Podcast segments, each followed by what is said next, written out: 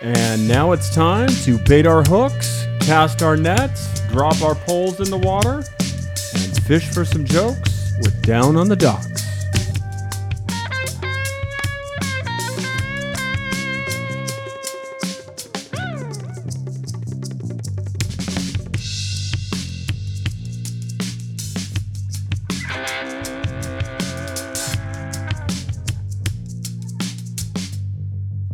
Well, well, well.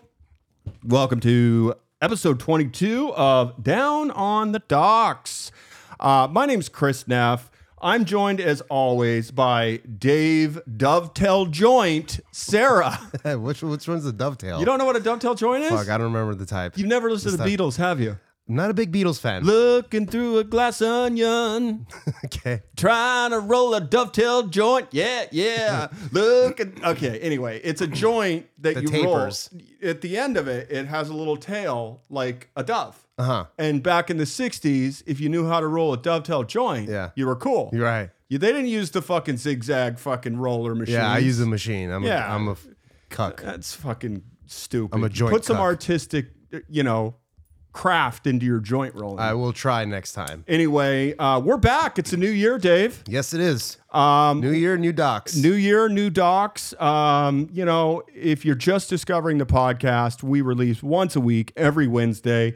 This show is about documentaries. And of course, I sit down and tell them to Dave, who has no interest in documentaries. None. Absolutely. I hate this But actually. that's what makes that's what makes it fun. the bane of my existence. Uh, I want to shout out uh, one of our great listeners, Ralph Ganestein, because he said, you know, you guys might want to put a disclaimer on the top of your show that it's not G rated. Because I was in the car with my kids and, you know, uh, you, you dropped an F bomb. So for those of you that are listening, you might want to consider that. Um, you, you, go, you got something for us, Dan? uh, yeah, I was gonna say next time I say the uh, the F word, I'll just go, "What's up?"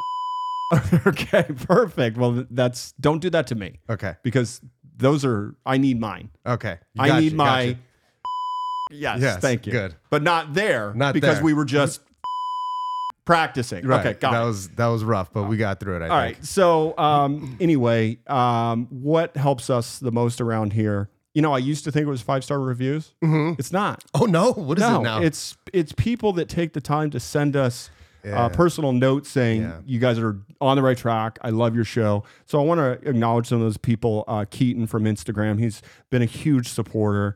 Uh, of course, Ralph Ganestein, who we've known forever. of course. And then Sky Marino, she's always very complimentary uh, to us. Uh, so, guys, keep those coming. It doesn't hurt if you give us a five star course review on not. Apple. And I don't know if you know this, but Spotify, you can leave reviews now. Yes, you can go listen to it, and also there too, you got to listen to a couple episodes before they let you review it. Mm. Yeah. But also shout out to uh, Scott Greenband, saw him over the weekend. He says he can't wait for the episodes to drop. So shout out to Scott. Had a great weekend with him at the comedy store. Oh, nice. Very very fun weekend. Well, with let's let's get into this because you find a documentary every once in a while that has it all.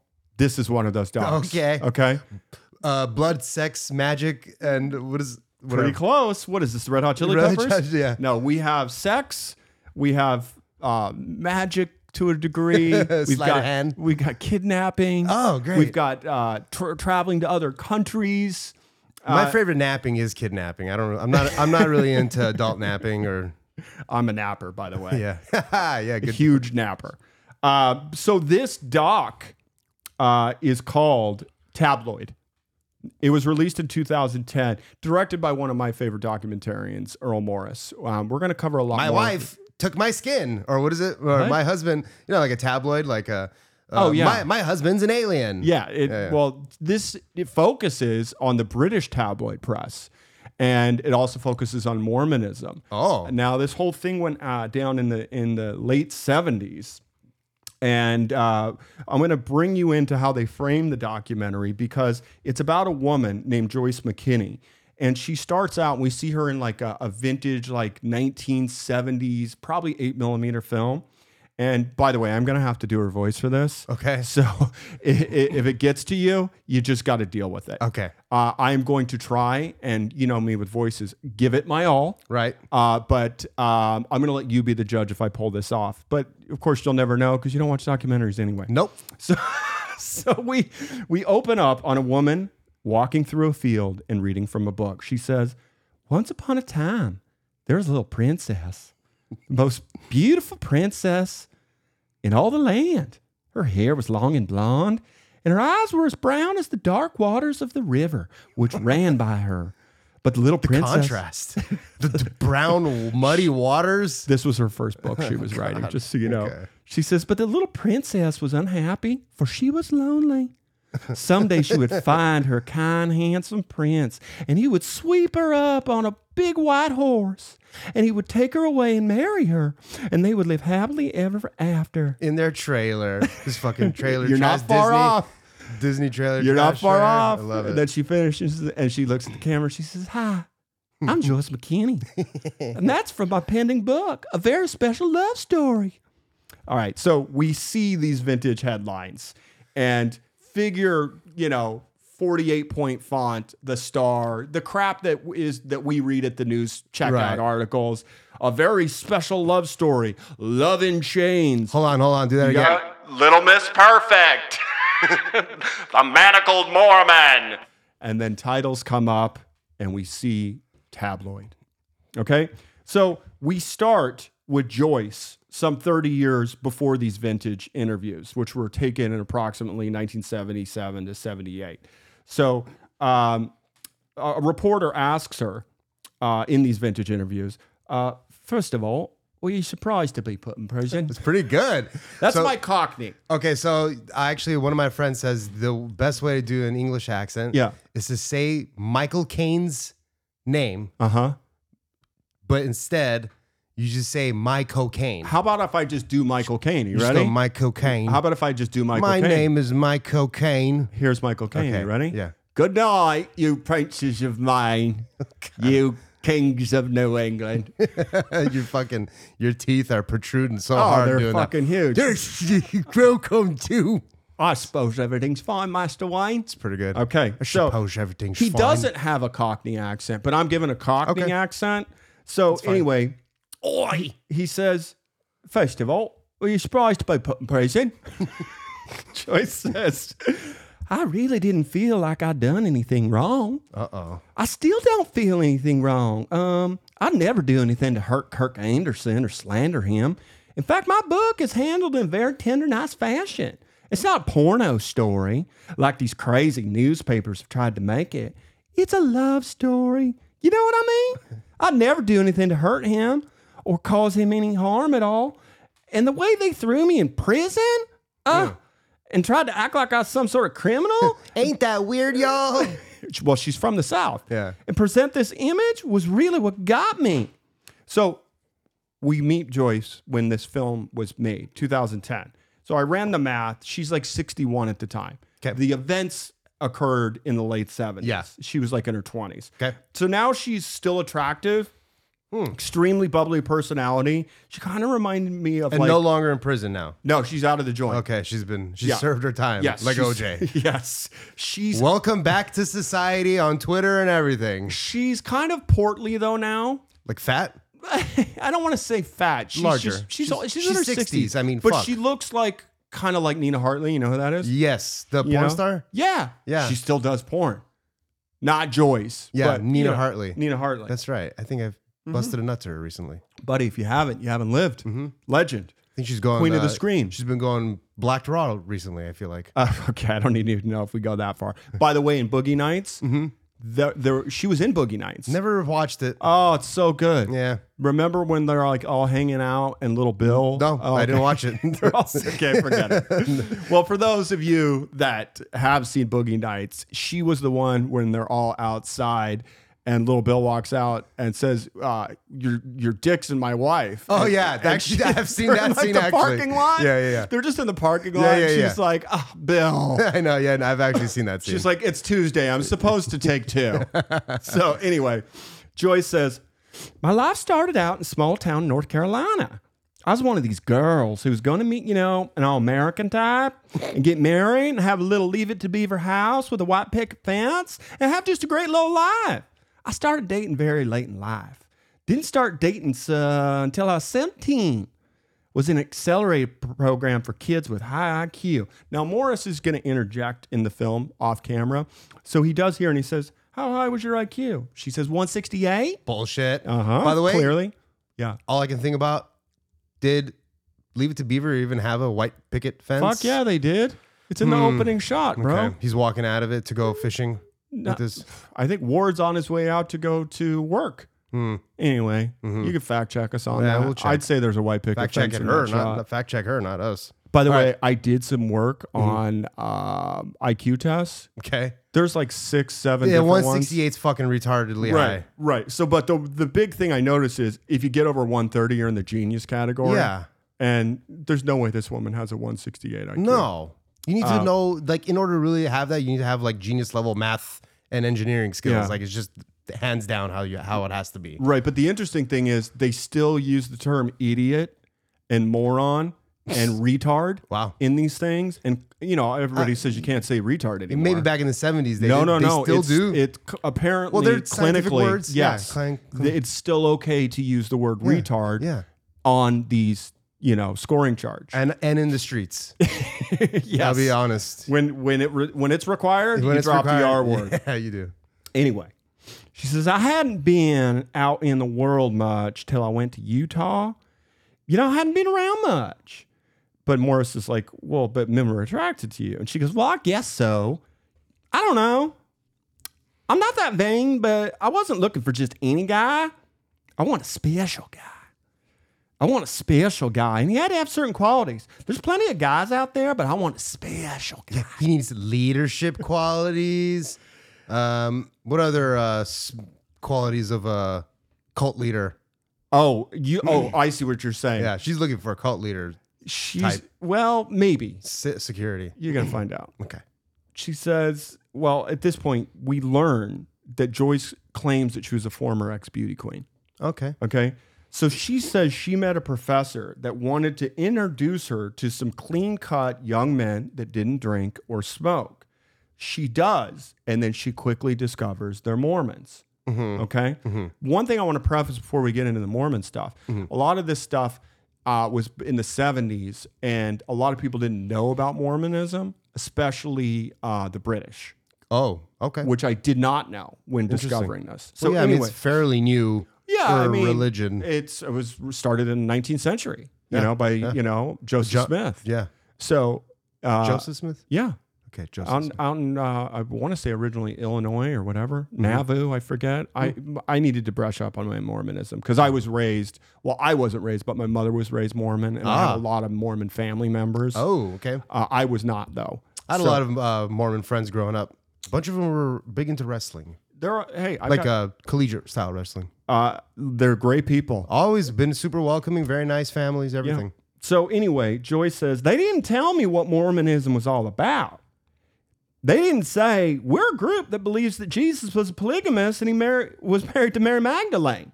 they didn't say we believe that God lives on a star named Kolob. Do you know that, by the way? Uh-uh, that Yeah. sounds like an Armenian name. Halal. No, it's Kolob. God lives Kolob. on the star called Kolob. He didn't say we believe that black people were cursed by with the mark Cain. Okay, I never heard of that one. Neither did I. They made me think they were a church. They made me think that they were family oriented. And so I was drawn to them. I was a young 19 year old teenager, like a moth to a flame. Moth to a flame. what is that? She's drawn to them like a moth to a flame. Oh, moth to Yeah, a flame. That's how she talks yeah, to yeah, them. yeah. I thought you were talking about a. m- Anyway, it's not important. Okay. Did you ever hear that Norm Macdonald joke about the moth? No. It's an epic one. We're, we won't get into it now, but it's funny. Did you hear, ever hear about that uh, uh, show called The Moth? Um, It's like a Uh, spoken word thing. It's very popular. It's like you tell stories and you go on The Moth. yeah. It's, a, it's, it's fascinating. that If you ever- souns familiar. Also, yeah, you should check it actually. out. There's some great moths out there. Yeah. Anyway, Joyce continues. I was just Eh, so eh, the I, light, the light was on. eh. I was just so happy to go this place where I thought that I'd have my pick of just all American friends, people, husband material, I guess. Anyway, I had a Corvette. I had this old English sheepdog that loved to ride in the Mm. Aw. Corvette. Favorite dog, old English, old English sheepdog. I Really? would, I would really love to have one, but I feel bad having it in Southern I'm California. a corgi guy. Anyway, she says he'd love to ride in that Corvette. I had a good friend named Marilyn Clark It wasn't anything Marilyn didn't do: smoke, drink, have sex with Hell's Angels. I mean, she's a wild child. That is very specific. Yeah, she's a wild child. We I were- heard that motorcycle coming from a mile away, And knew I my just panties started were gonna get wet. dripping. Yeah, my panties were getting wet. well, anyway, she used to call me holier than thou McKinney because I was so straight. No, because she, she was getting banged in her holes. Okay, anyway, sorry. We Continue cru- your story. We cruised the pizza parlor. And we decided to cruise down by Frosty's ice cream. And I noticed this really handsome guy driving alongside me in a Corvette. And he looks like, you know, he's watching me. And I thought, whoa, he's cute. And I kept on driving. And Aaron goes, McKinney, he's following you. And I go, he is. so I let him chase me. Oh, see? He was quite aggressive. They like it. And he pulled up and he goes, I like your car. And I go, thanks. I like yours too. He goes, I really like yours better. oh, my God. And she goes, "Want to drive it?" this is so bad. this is how she talks. Yeah. So Joyce says that when she first mer- met Kirk, it was like the movies. It was a movie moment when the girl comes down the stairs and their eyes meet. When Juliet sees Romeo, she says he had the most. was only 17. What is that, Elvis? Yeah. Okay, he was. I the- just watched a documentary recently. That's why I mentioned 17 year old. He, w- he, she says he had the most beautiful blue eyes, sexiest smile, and he always had the cleanest skin. So next we meet a gossip columnist from the Daily Express in Britain by the name of Peter Torrey. Peter describes Kirk as like a very big, rather flabby, three hundred pounds. Jesus. Yes. And she's attracted to him? Yeah, six foot three, not athletic, Big dude. not attractive, and he says he sort of had a shuffly walk. Oh, God. Okay. He he was the last person in the world. Now you see this. This is British. It's just standard British. It's Mm-hmm. Yeah, a little, it's just little standard. cleaner Yeah. than the reporter talking. Pretty good at that. Uh-huh. Okay, thank you. And he says, You wouldn't think this would be the object of this strange sexual passion. Sexy shingles. anyway, he um That's Scottish. oh sexy shingle? Sexy, sexy shingles. I don't do Scottish. He had known Joyce in Salt Lake, and she'd apparently fallen madly in love with him. Now, before long, she became completely obsessed by him. He says, I don't know what the details of their relationship was in Salt Lake City, but they obviously had some kind of romance or love affair because if one's to believe Joyce at all, he had promised her a family and children. Well, Joyce says, he actually told me he loved me the first night I met him and asked me to marry him the second night. And the next thing I know, we're naming our kids and we're going to name them all with J's and K's J's for Joyce, K's for Kirk, Joshua, Jacob. You know, we had the names picked out Kyle, Kirk. By the way, you ever know any family that did that? Oh, yeah.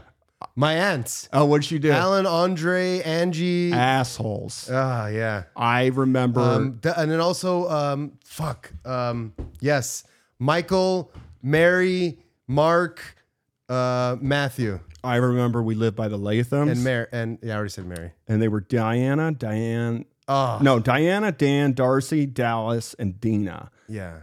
Um, it's up there. You know what it is? It's kind of up there with that assholery factor that George Foreman does with his kids. Yes, names all his kids Yeah. George. Yeah, and then And gives it- them a number. Oh, gives him a middle name different. George. No, not a middle name. It's just George one two three four. I thought. no, it's George David uh, Foreman, George Uh, Michael all right. Foreman, I might George give that to Peter you. Foreman. I might give that to you. It is. Anyway, Joyce says a memory took me home to meet his Mormon mother, and she's this big old huge Oh, woman. you know what? No, I'm sorry. You're you're right. He does give him the number because they're all George the first, George the second, George the third.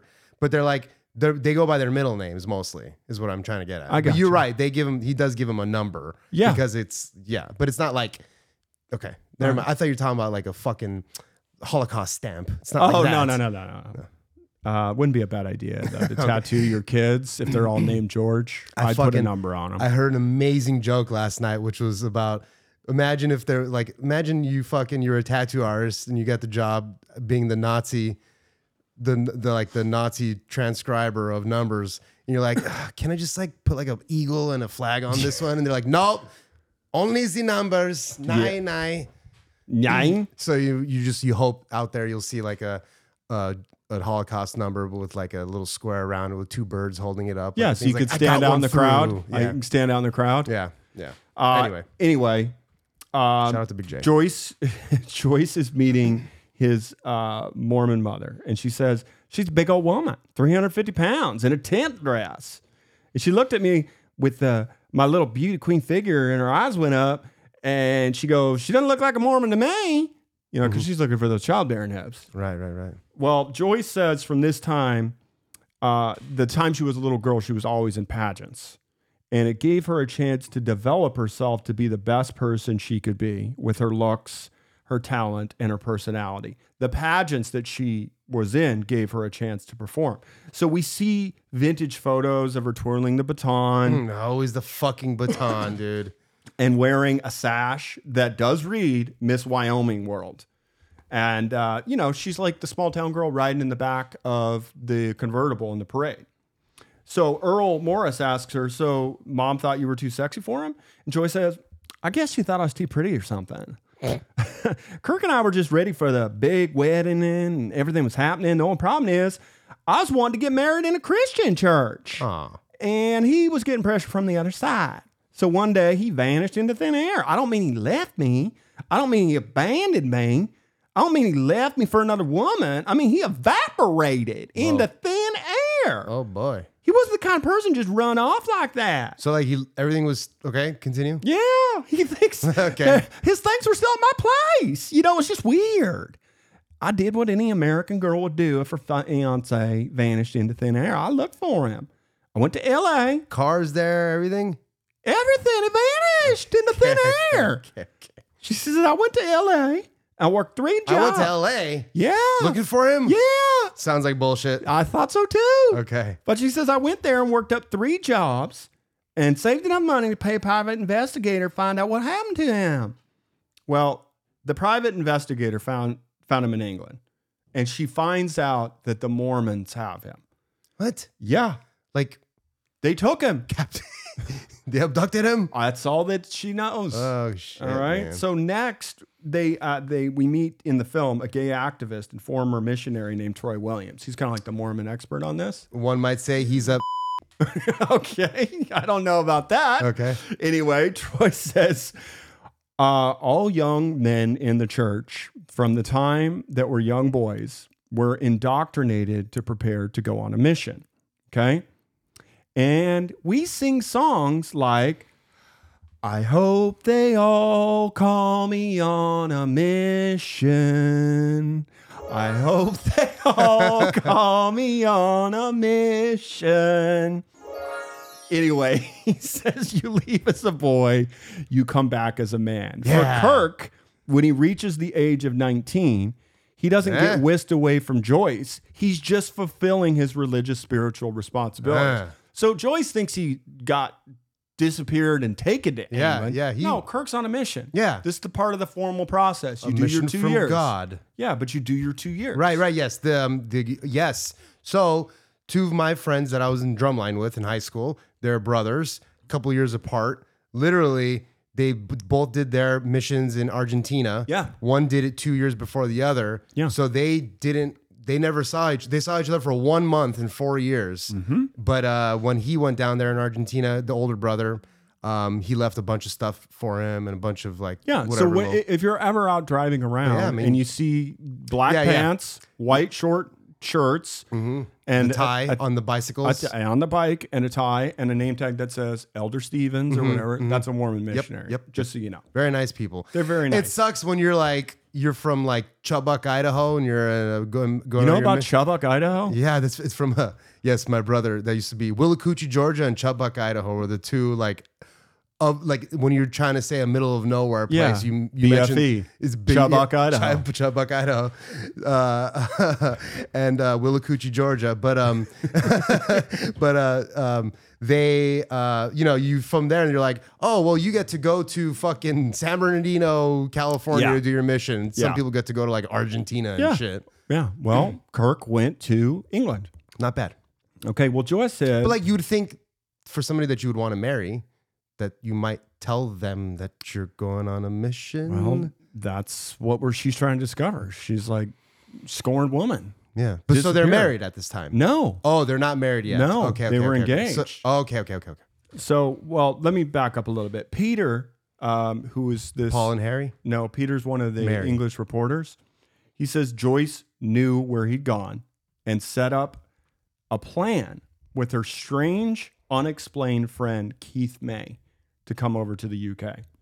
So Joyce says, I had a really good friend from Torrance, California. He's an architect. His name is Keith Joseph May. Everybody Mm-hmm. Lovely called- place, Torrance. Everybody called him KJ. He was like my big brother. And he said to me, I don't want you going over to England by yourself. And you don't know what they're going to do to you. All I knew is a powerful group had done something to the man I love. Mm-hmm. So she ends up getting two bodyguards to escort her to England. Yeah, come on. This all sounds very odd. Of course it does. That's why it's down on the 70s docks. in the seventies. I mean, what the fuck, man? Go on. So so she one of the guys is a big bodybuilder that she found at Gold's Gym. cool. The other was a pilot. So um, they show that uh, Joyce had put out an ad in a local newspaper, um, the LA Free Press, and uh, she was searching for a bodyguard. And it reads Free trip to Europe, big adventurous dude wanted. Must be white male, over 6'2, and at least 210 pounds. Seeking a Rocky or Mr. Atlas type, prefer bodybuilder or musician. All expenses paid. Or musician. I know I didn't get that either. I was like, what? She's like, well, if I can't find somebody big, I might as well find somebody who good, can good looking and who can talk music to these fucking blokes. or who could play the flute when Yeah. I'm serenading Or him something on a like that, balcony. sure. Anyway, all expenses paid if you help a lovely fox fulfill a unique romantic sexual fantasy as part of her wedding party. Must be available August and September. Serious replies only. Leave a message for Heidi K. So next we meet fixed wing pilot Jackson Shaw. Okay. I don't know why they introduced him as a fixed wing pilot. Well, maybe it takes different uh, characteristics and abilities to fly that plane. You probably need a certain type of license. I to thought all fly a flick- planes had fixed wings. That's a good point. I mean, it's- Uh, I it's think not- it's, I think It's not like he's fixed, flying a Harrier. I think fixed wing is the type where the like those old 1940s, 50s style where Biplanes? the top, where the top is like connected. It's hard, it's hard to I don't I can't explain it. Somebody tell us what a fixed wing plane is around here. and what a and non write, yeah, write a review. Yep. Tell us how retarded we are. Yep. And then Well, anyway, Jackson, um, he recalls that at the time he was interested in something a little bit more exciting than what he was doing. And he saw an ad in the local newspaper. Um, the ad was looking for a pilot that would fly short trips in England. And he said it sounded kind of interesting. So he called the number and a gentleman answered. And, and an appointment was made for the following week. He says, I was expecting to go to an office or something, but it turned out to be an apartment building. I was taken in by a gentleman by the name of Keith. And after I was there for a few minutes, Joyce came out. And Morris says, Tell us about this first meeting. And he says, Well, I was favorably impressed. She had a totally see through blouse on. I could even remember the color. see through. the skin color. Well, it was light brown, okay. totally see through, no bra. She was very, very easy to talk to. At one point, yeah. at one point, Not in her eyes though, somehow. At one point, she came over and sat down next to me. I was trying to perceive what type of relationship existed between Keith and her at this point. Keep in mind, it's the 70s. Yeah. Perhaps maybe down the line, Giant muffs. I might want to ask this girl out for dinner. Well, wasn't there some kind of s- innuendo? Sexual proclivity is included in the in whatever notice that they put out in the newspaper. No. it said something about s- fulfilling my sexual fantasy. Well, but it yeah, kind of vague about yeah, what it but- was about. But the job description was Rocky, Mr. Atlas type, Yeah. bodybuilder, and musician. It Yeah. wasn't like join in on the fuck fest. well, I mean, uh, it's, but- but it doesn't not say that. Correct. So he says, you know, I'm trying to perceive the relationship between Keith and her because he says perhaps maybe down the line I might want to ask this girl out for dinner or something, Mm-hmm. Or this Who guy would- out. Who wouldn't want to ask a girl out if she opened the door Yeah, with a naked. see-through blouse? Sure. He says Joyce had a trunk that she brought out, I and, bet she did. and in it were Ba boom. folders, pictures, tablets, letters from a private investigator in England. She then unraveled uh, unraveled a story that was just unreal. Joyce had hired bodyguards from Gold's Gym. She's going to put them up while we're there in England, and they were going to liberate her fiance from this cult. Oh my gosh. This sounds like a smash and grab job. Totally. By the way, real quick, Yeah. at this point, do we know how she makes money, how she came No. in? We haven't found any of that out yet. Okay. No. And same thing f- for the dude. and he's going to ask that question right here. He says, In the back of my mind, I'm trying to figure out how she could have all this money to take all these people to England. She told me she was a model. And he's like, I didn't realize models made that kind of money. So Joyce says, We actually hired some guys to go with us from Los Angeles in case we were attacked or anything. I didn't know it was going to happen. I didn't know if they would release him willingly. I didn't know if they would do something to hurt me. I didn't know. Well, Jackson says Joyce called me and wanted to know if I would fly her someplace in an airplane locally for dinner. And then one more question. At Yeah. this point, what's the, the guy's name that's in England now, in London or wherever? With, um, um, what's the Uh, oh, guy's- Kirk. Kirk. Yeah. Has Kirk spoken to Joyce? Oh God, no. They He, has, haven't no, he spoken. doesn't know anything's going on. Oh, God. okay. So, Okay. anyway, So he's there with his little fucking suit. his Yeah, he's little- going his little door to door, tie. Let me dinging the tell bell you- on his bicycle. I'd like I'd like to tell you about the Lord Jesus Christ. Jesus Christ. Uh, Actually, the Latter Day Saints. Yeah, Latter-day but I mean, Saints. they, it is Jesus. So, anyway, Latter Joyce- Day Saints. I can't do it. Latter Day Saints. Latter mate. Day Saints. So anyway, Joyce wants to take him on a or go on a local flying trip, and he said, "Well, that sounded pretty good. I thought it might possibly be an overnight trip or something, and I was more than up for that. You can tell he's a puss hound, yeah, okay, Jackson. So Jackson says, but he's a big dude, obviously. no, he's just he's the pilot. Oh yeah, that's He's right. not the that's right. body My guy. bad. My bad. My bad. Okay, so when Jackson says when Joyce showed up, much to su- his surprise, Keith was with her. That must have been shady shit back then in the seventies and eighties. You're like charter a fucking plane and a pilot to take you to London and shit. No, That's no, they weren't. do- sketchy. they weren't flying to London. Oh. they they wanted the pilot to be once they got to England to fly like puddle jumping flights. Ah, that's even more sketchy. Correct. so the point is, Jackson shows up and he thinks he's going to go on a little flight with Joyce and maybe get a little trim trim. Yeah, yeah, And then yeah. Mm-hmm. KJ the cock blocker's there. So Jackson says, "I felt, you know, I, at this time, I was trying to make a determination of how real she was and her financial ability." So he rented the most expensive airplane he could find. It was a single engine Beechcraft A36 Bonanza. And he says, when you're in, in, in an airplane like that, you have to give them a credit card and they lock in the approximate amount it's going to be. Well, Joyce didn't have a credit card, but he did, uh, she did bring an envelope that was just full of $100 bills. Okay. So, you know, he says that brought me a little closer to realizing maybe she has the money to do what she wants. Anyway, they flew down to San Diego, had dinner, and flew back. And Morris says, "Did you stay the night?" And he goes, "No, no, no, no, no." Keith was with her, and uh, that's with three people. Uh, I don't. That's not for me. Right. This is, he's not the Statue of Liberty kind of guy. Yeah, and Or what do they call it? No, no, I, Eiffel Tower. Eiffel Tower. excuse Eiffel me. Tower. Give me a high five. Yeah, baby. And Morris says, I take it you were attracted to Joyce. And he says, Well, yeah. She was in her late 20s, an outstanding figure, had a southern accent, long blonde naked? Mm. hair. Yeah. Any, any, muddy eyes. Who wouldn't love shit colored mud eyes? any heterosexual male would have been attracted to Joyce. And here's the thing we see the pictures of Joyce, and he ain't lying. She's a looker back in the day. Yeah. So Jackson says prior to our departure, um, they wanted me to meet the bodyguard. His name was Gil. So they they go to a beach, and then he realizes it's a nude beach. And he says, "Well, I've never been to a nude beach, so that really slowed me down a little bit." Hmm. And he said Joyce spread out a blanket and proceeded to take her clothes off.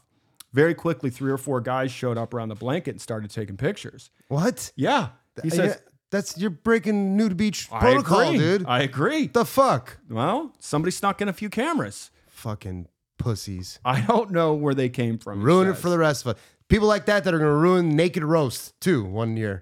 Some naked year. roast. Yeah. That's where we're headed in comedy. You've never seen it, dude? I No. went last year at Skankfest. It's one of the Uh, greatest I times. Don't, wa- I don't want to know. People about coming naked out roast. with mouse traps on their cocks. Yeah, I'm good. Okay. So Joyce protested to these photographers and said stop and claimed she was a model and she didn't want photographs taken of her. Well, after about 15 minutes, Joyce put on her clothes and we left the beach. This is according to Jackson. So then Joyce, Keith May, Gil the bodyguard, and Jackson, they all meet up at LAX and they fly off to England. Now, keep in mind, they're flying commercially. They're not in a little plane. Uh, Jackson, that's going to be Jackson's job once he gets over there. So Jackson says, first off, Gil Parker had a problem when he went through customs. They asked him what his occupation was, and he told them he was a bodyguard. And the customs people were like, "For who?" And he said, "For Joyce and Keith." And he says, "Well, that put up a red flag at customs, and they pulled him out." What? Yeah, that scared Gil right there. Then on the second day, we were in a motel room and Joyce had a lot of baggage. He says, I've never seen anybody travel with so many bags. And they Well, I took, can see that raising a red flag, Well- especially if you're fly- flying private. yes, no, commercial. They were my flying bad. commercial. Uh, Okay, sorry about that. So anyway, Obviously, if they're going through, got it, got it, got it. well, they take out the luggage and he sees wireless microphones and listening devices. And he says, I wasn't sure what they were going to use it for. It was something you could probably have just carried through customs, but they had it inside, hidden inside of a portable radio. Well, oh, like they're trying to sneak it in. Yeah. Well, Gil saw this and he said, I'm out. Wow. Yeah. So they lose Gil, the bodyguard from Gold's day one. Wow. Uh, So, and they're now in England, Yeah. and he's just like, peace. He's Did like, he make any money? he's- Who knows? But he was like, Wow. I'm not getting involved with this crazy shit. and then he just bounced. See ya. I'm gonna go get some fucking uh, big fat British titty. Hey, more. Snatch. No, he went back to Venice. more, more plates, more, wa- more dates. He's got his Uh, m- well, not marmalade. What's the other thing that they eat there? Um, marmalade. no, no, no, no. The other thing, marmite, marmite, or No, you're thinking Vegemite. Vegemite. That's in Australia. but then they have a version of it in. They're called English preserves. Yeah, okay. That's, there's that version of it in England. Anyway, Jackson continues. The private investigator that they had in England had told Joyce two or three different places where Kirk was at, and Keith was going to go to some of those places where this cult group was supposed to be, ask questions, and it would be transmitted out to Joyce in the car wirelessly. Well, Joyce had this wig. She called the wig Matilda. This is crazy. this is like zero to sixty so fast. we do it, buddy. so fast, man. You've never, you didn't ever know a, a woman that wore a wig and named their wig? No, no, just the, the idea of like the 70s, like Yeah. the late 70s, going to England with all this spy equipment She wants her man. and um, just like, you know, Maybe they saw too many episodes of Mission Impossible or The Avengers. I mean, we don't maybe. know. The Avengers? Yeah, it was an old They, show. they actually had a show called The Avengers back Oh, in the day? yeah. What was it about? it was like uh, about the Avengers. Really? About like the comic book heroes, The Avengers? No, it's different. Uh, they actually made a movie about it in like I want to say the late '90s. Ray Fiennes was in it. Um, yeah, look it up. Okay. Hmm. Yeah, anyways, a popular television show. I want to say probably in the late '60s. But is early 70s. it superheroes related? No, it's Avengers ship. No, I see what you're saying. Yes. Like no, no, No, no, totally it's not, different. re- it's totally not different. related to Marvel. Yeah, yeah. yeah. Okay, Okay, okay. Good. By the way, I've never seen an Avengers movie. I I, only I don't did- know. I only did till recently, and I Yeah. could do without them. I Yeah. could care less about action movies, Anyway, except for Star Wars. anyway, of course, Star, Wars, is the king. best, yeah.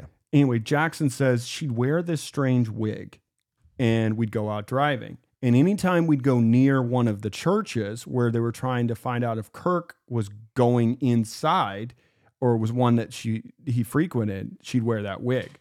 We were across in front of a building, and out come two young men dressed in suits and white shirts and ties. Ding, ding, ding. We've got some elders inside here. Right. And she told me that's Kirk. Well, I was totally surprised.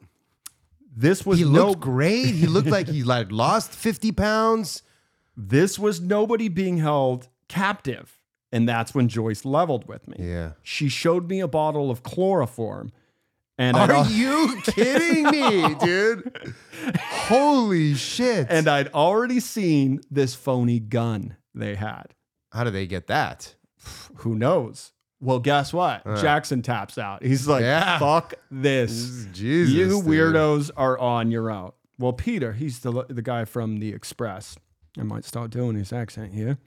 He says uh, she arrives with Keith May, looks around, waits around outside a temple of the Latter Day Saints, and waited for this huge shuffling figure to come out with his Mormon haircut. Big fucking dope. Then pointed a gun at him and said, "Get into a car." Yeah.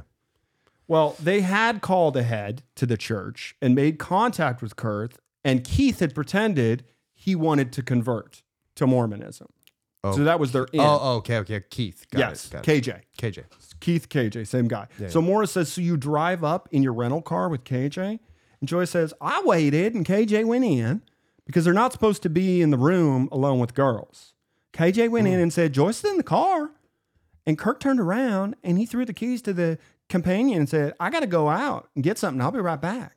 Well, he got into the car and he goes, How long have you been in England? This is Joyce making fun of Kirk's Mhm. robot voice. Yeah. She says he had a robot voice, almost speaking like monotone. And he goes, They said you didn't love me anymore. Oh my It was God. like he had a personality alteration. Kirk number one, Kirk number two. Kirk number one was the one I fell in love with. Kirk number two was in a cult. He was Yeah. cult Kirk. Col- Culkirk. Well, according to Peter, he ha- he's driven 250 miles to a cottage in Devon, and she had a suitcase full of all the equipment required, including some LAPD Smith and Wesson handcuffs. He was taken in and chained to. Joyce claims it was ropes, not chains, but chains sounds way better. Anyway, he was allegedly chained. He's a reporter. He he was he was chained to the wall. He's chained to a bed, first by his ankle, so he can actually reach the toilet. Subsequently, with the help of Keep May, he was spread eagled. This is a big point to them. Yeah. They love this spread eagled shit, which is a wonderful bondage word. I'm fucking it up. I'm going Cockney. I'm going Uh, straight it's okay, British. It's okay. He was- Dumb Americans don't know the difference. He was spread eagle to the bed, and Keith May discreetly left the room, closed the door behind him, and Joyce had sex with him. Mm. And she said to him he was going to have sex with him until she found she missed a period. and then hopefully get pregnant by him. So Morris says she wanted to be inseminated. Peter says, Yeah, I think that's the polite word for it. So you- this is, by the way, this is before people even knew what turkey basting was. yeah, You know we're- what I We're mean? getting into uh, some uh, realm that I enjoy frequenting on the Okay. porn sites. Well, Joyce says, Kirk and I, Impregnation. she says, Kirk and I went to this cottage down in England. Well, I think they called it the Devon area down there. Real Franco Zeffirelli, you know, like brother, son, sister, moon type shots. That's a film, by the way. I never heard of it. Uh, if you haven't seen it, it's a 1972 biopic of St. Francis of Assisi. so wait, do you say biopic or biopic? I say biopic. Okay, I never, kn- I never. well, the know. British would say biopic. bio, biopic, Biopic. biopic. According to the director Zeffirelli, this is interesting. The Beatles were going to originally appear in the film in the four main roles, but they dropped out due to scheduling conflicts. Hmm. Yeah, it's little, always the scheduling little conflict. Beatle trivia for you there. Always the scheduling conflict. So Morris asks her how she found the place, and Joyce says, "Well, I was looking for something peaceful where he could normalize, somewhere where he could come back to Kirk number one. I had a big fireplace, patchwork quilt sheets, blue to match his eyes, uh, initials monogrammed on them, and cinnamon oil back rub because he loved my back rubs, and all his favorite foods were in the fridge." and Morris is one of her favorite foods. She says, I had chocolate cake, some fried chicken. He loved my chicken, mashed potatoes. I made everything he wanted. I was like his little, you know, wifey almost. We're slow dancing. He got turned on while we were dancing. I'll be blunt. He had an erection, okay? and we sat down in the bed and he said, Can you give me a back rub? And I got this cinnamon oil, which I'd warmed up. and I was giving him a back rub, and he had these ugly garments on. And I said, How am I supposed to give you a back rub with this Mormon thing on? Yeah, and I sheets. No, the Mormon underwear. Yeah, yeah, the like the the yeah, yeah, yeah. Like She the, said, I ripped off the ugly things because they smelled, you know? Aw. And they had all these occultic symbols. Oh. And I didn't want anything ugly there in our beautiful moment, you know, because it was a honeymoon cottage. Hmm. And we burned them. what was it like Baphomet or something on their don't- occultic symbols? I have no idea. Do they really have that on there? I know they have like these jammies that they Yeah, wear, that's the Mormon underwear. but the they wear jammies. they have symbols on them. I guess there's different brands you can was buy. that- that there's was- designer Mormon underwear, I'm sure. uh, Fucking- Get, yeah, it's a bum. get some, you know, occultic symbols Yeah. if you can afford it. I guess. Well, Morris says, You ripped off his magical underwear? She says, Yeah, and I threw them in the fireplace where they belong. oh Jesus Christ! Yeah, yeah, yeah, yeah, yeah. They smell. Well, Troy says, remember Troy, our They smell like sin. Troy, our Mormon missionary expert. Right. Uh, he says there's folk stories galore, legends of the temple garments protecting people from harm. Ah, the Ooh, that psych- could be cool though. Yeah. They have- you're wearing like that's why it has the occultic symbols. It's like garlic to vampire and you're shit. putting it together now. Yeah. The psychic hooks on the temple are so high and so deep that even people who don't go to church anymore, they still wear them. Yeah. Because in the back of their mind, they're like, well, might as well. uh, Just in case I'm wrong. they're like, eh, Satan might get me in my sleep if Yeah, I'm not yeah. wearing these things. Yeah. Well, Joyce claims Kirk was impotent because Aw. he'd been brainwashed. Or oh, I thought he was impotent because he was the pajamas were keeping him from keeping the semen from escaping his body. Oh, it's too tight. They do say that, by the way, that you need to loose, uh, wear loose underwear, Yeah. or it'll reduce your sperm count. yeah, So anyway, Joyce says he's not supposed to have sexual feelings. He's not supposed to have emotional feelings. He's not supposed to fall in love. And we were in love. is that true? What? You're not supposed to fall in love. Well, that's what the Mormons had told him. You're on a mission, bro. Oh, like during the mission, you're Yeah. not supposed to. You're supposed to. Yeah, yeah. Yeah. Well, she says he loved me and I loved him. I knew there was only one way to get Kirk out of Mormonism, and that was to make love with him. Because for a Mormon missionary to have a love affair, it's totally taboo. They can't be in a room alone with a girl without their companion with them.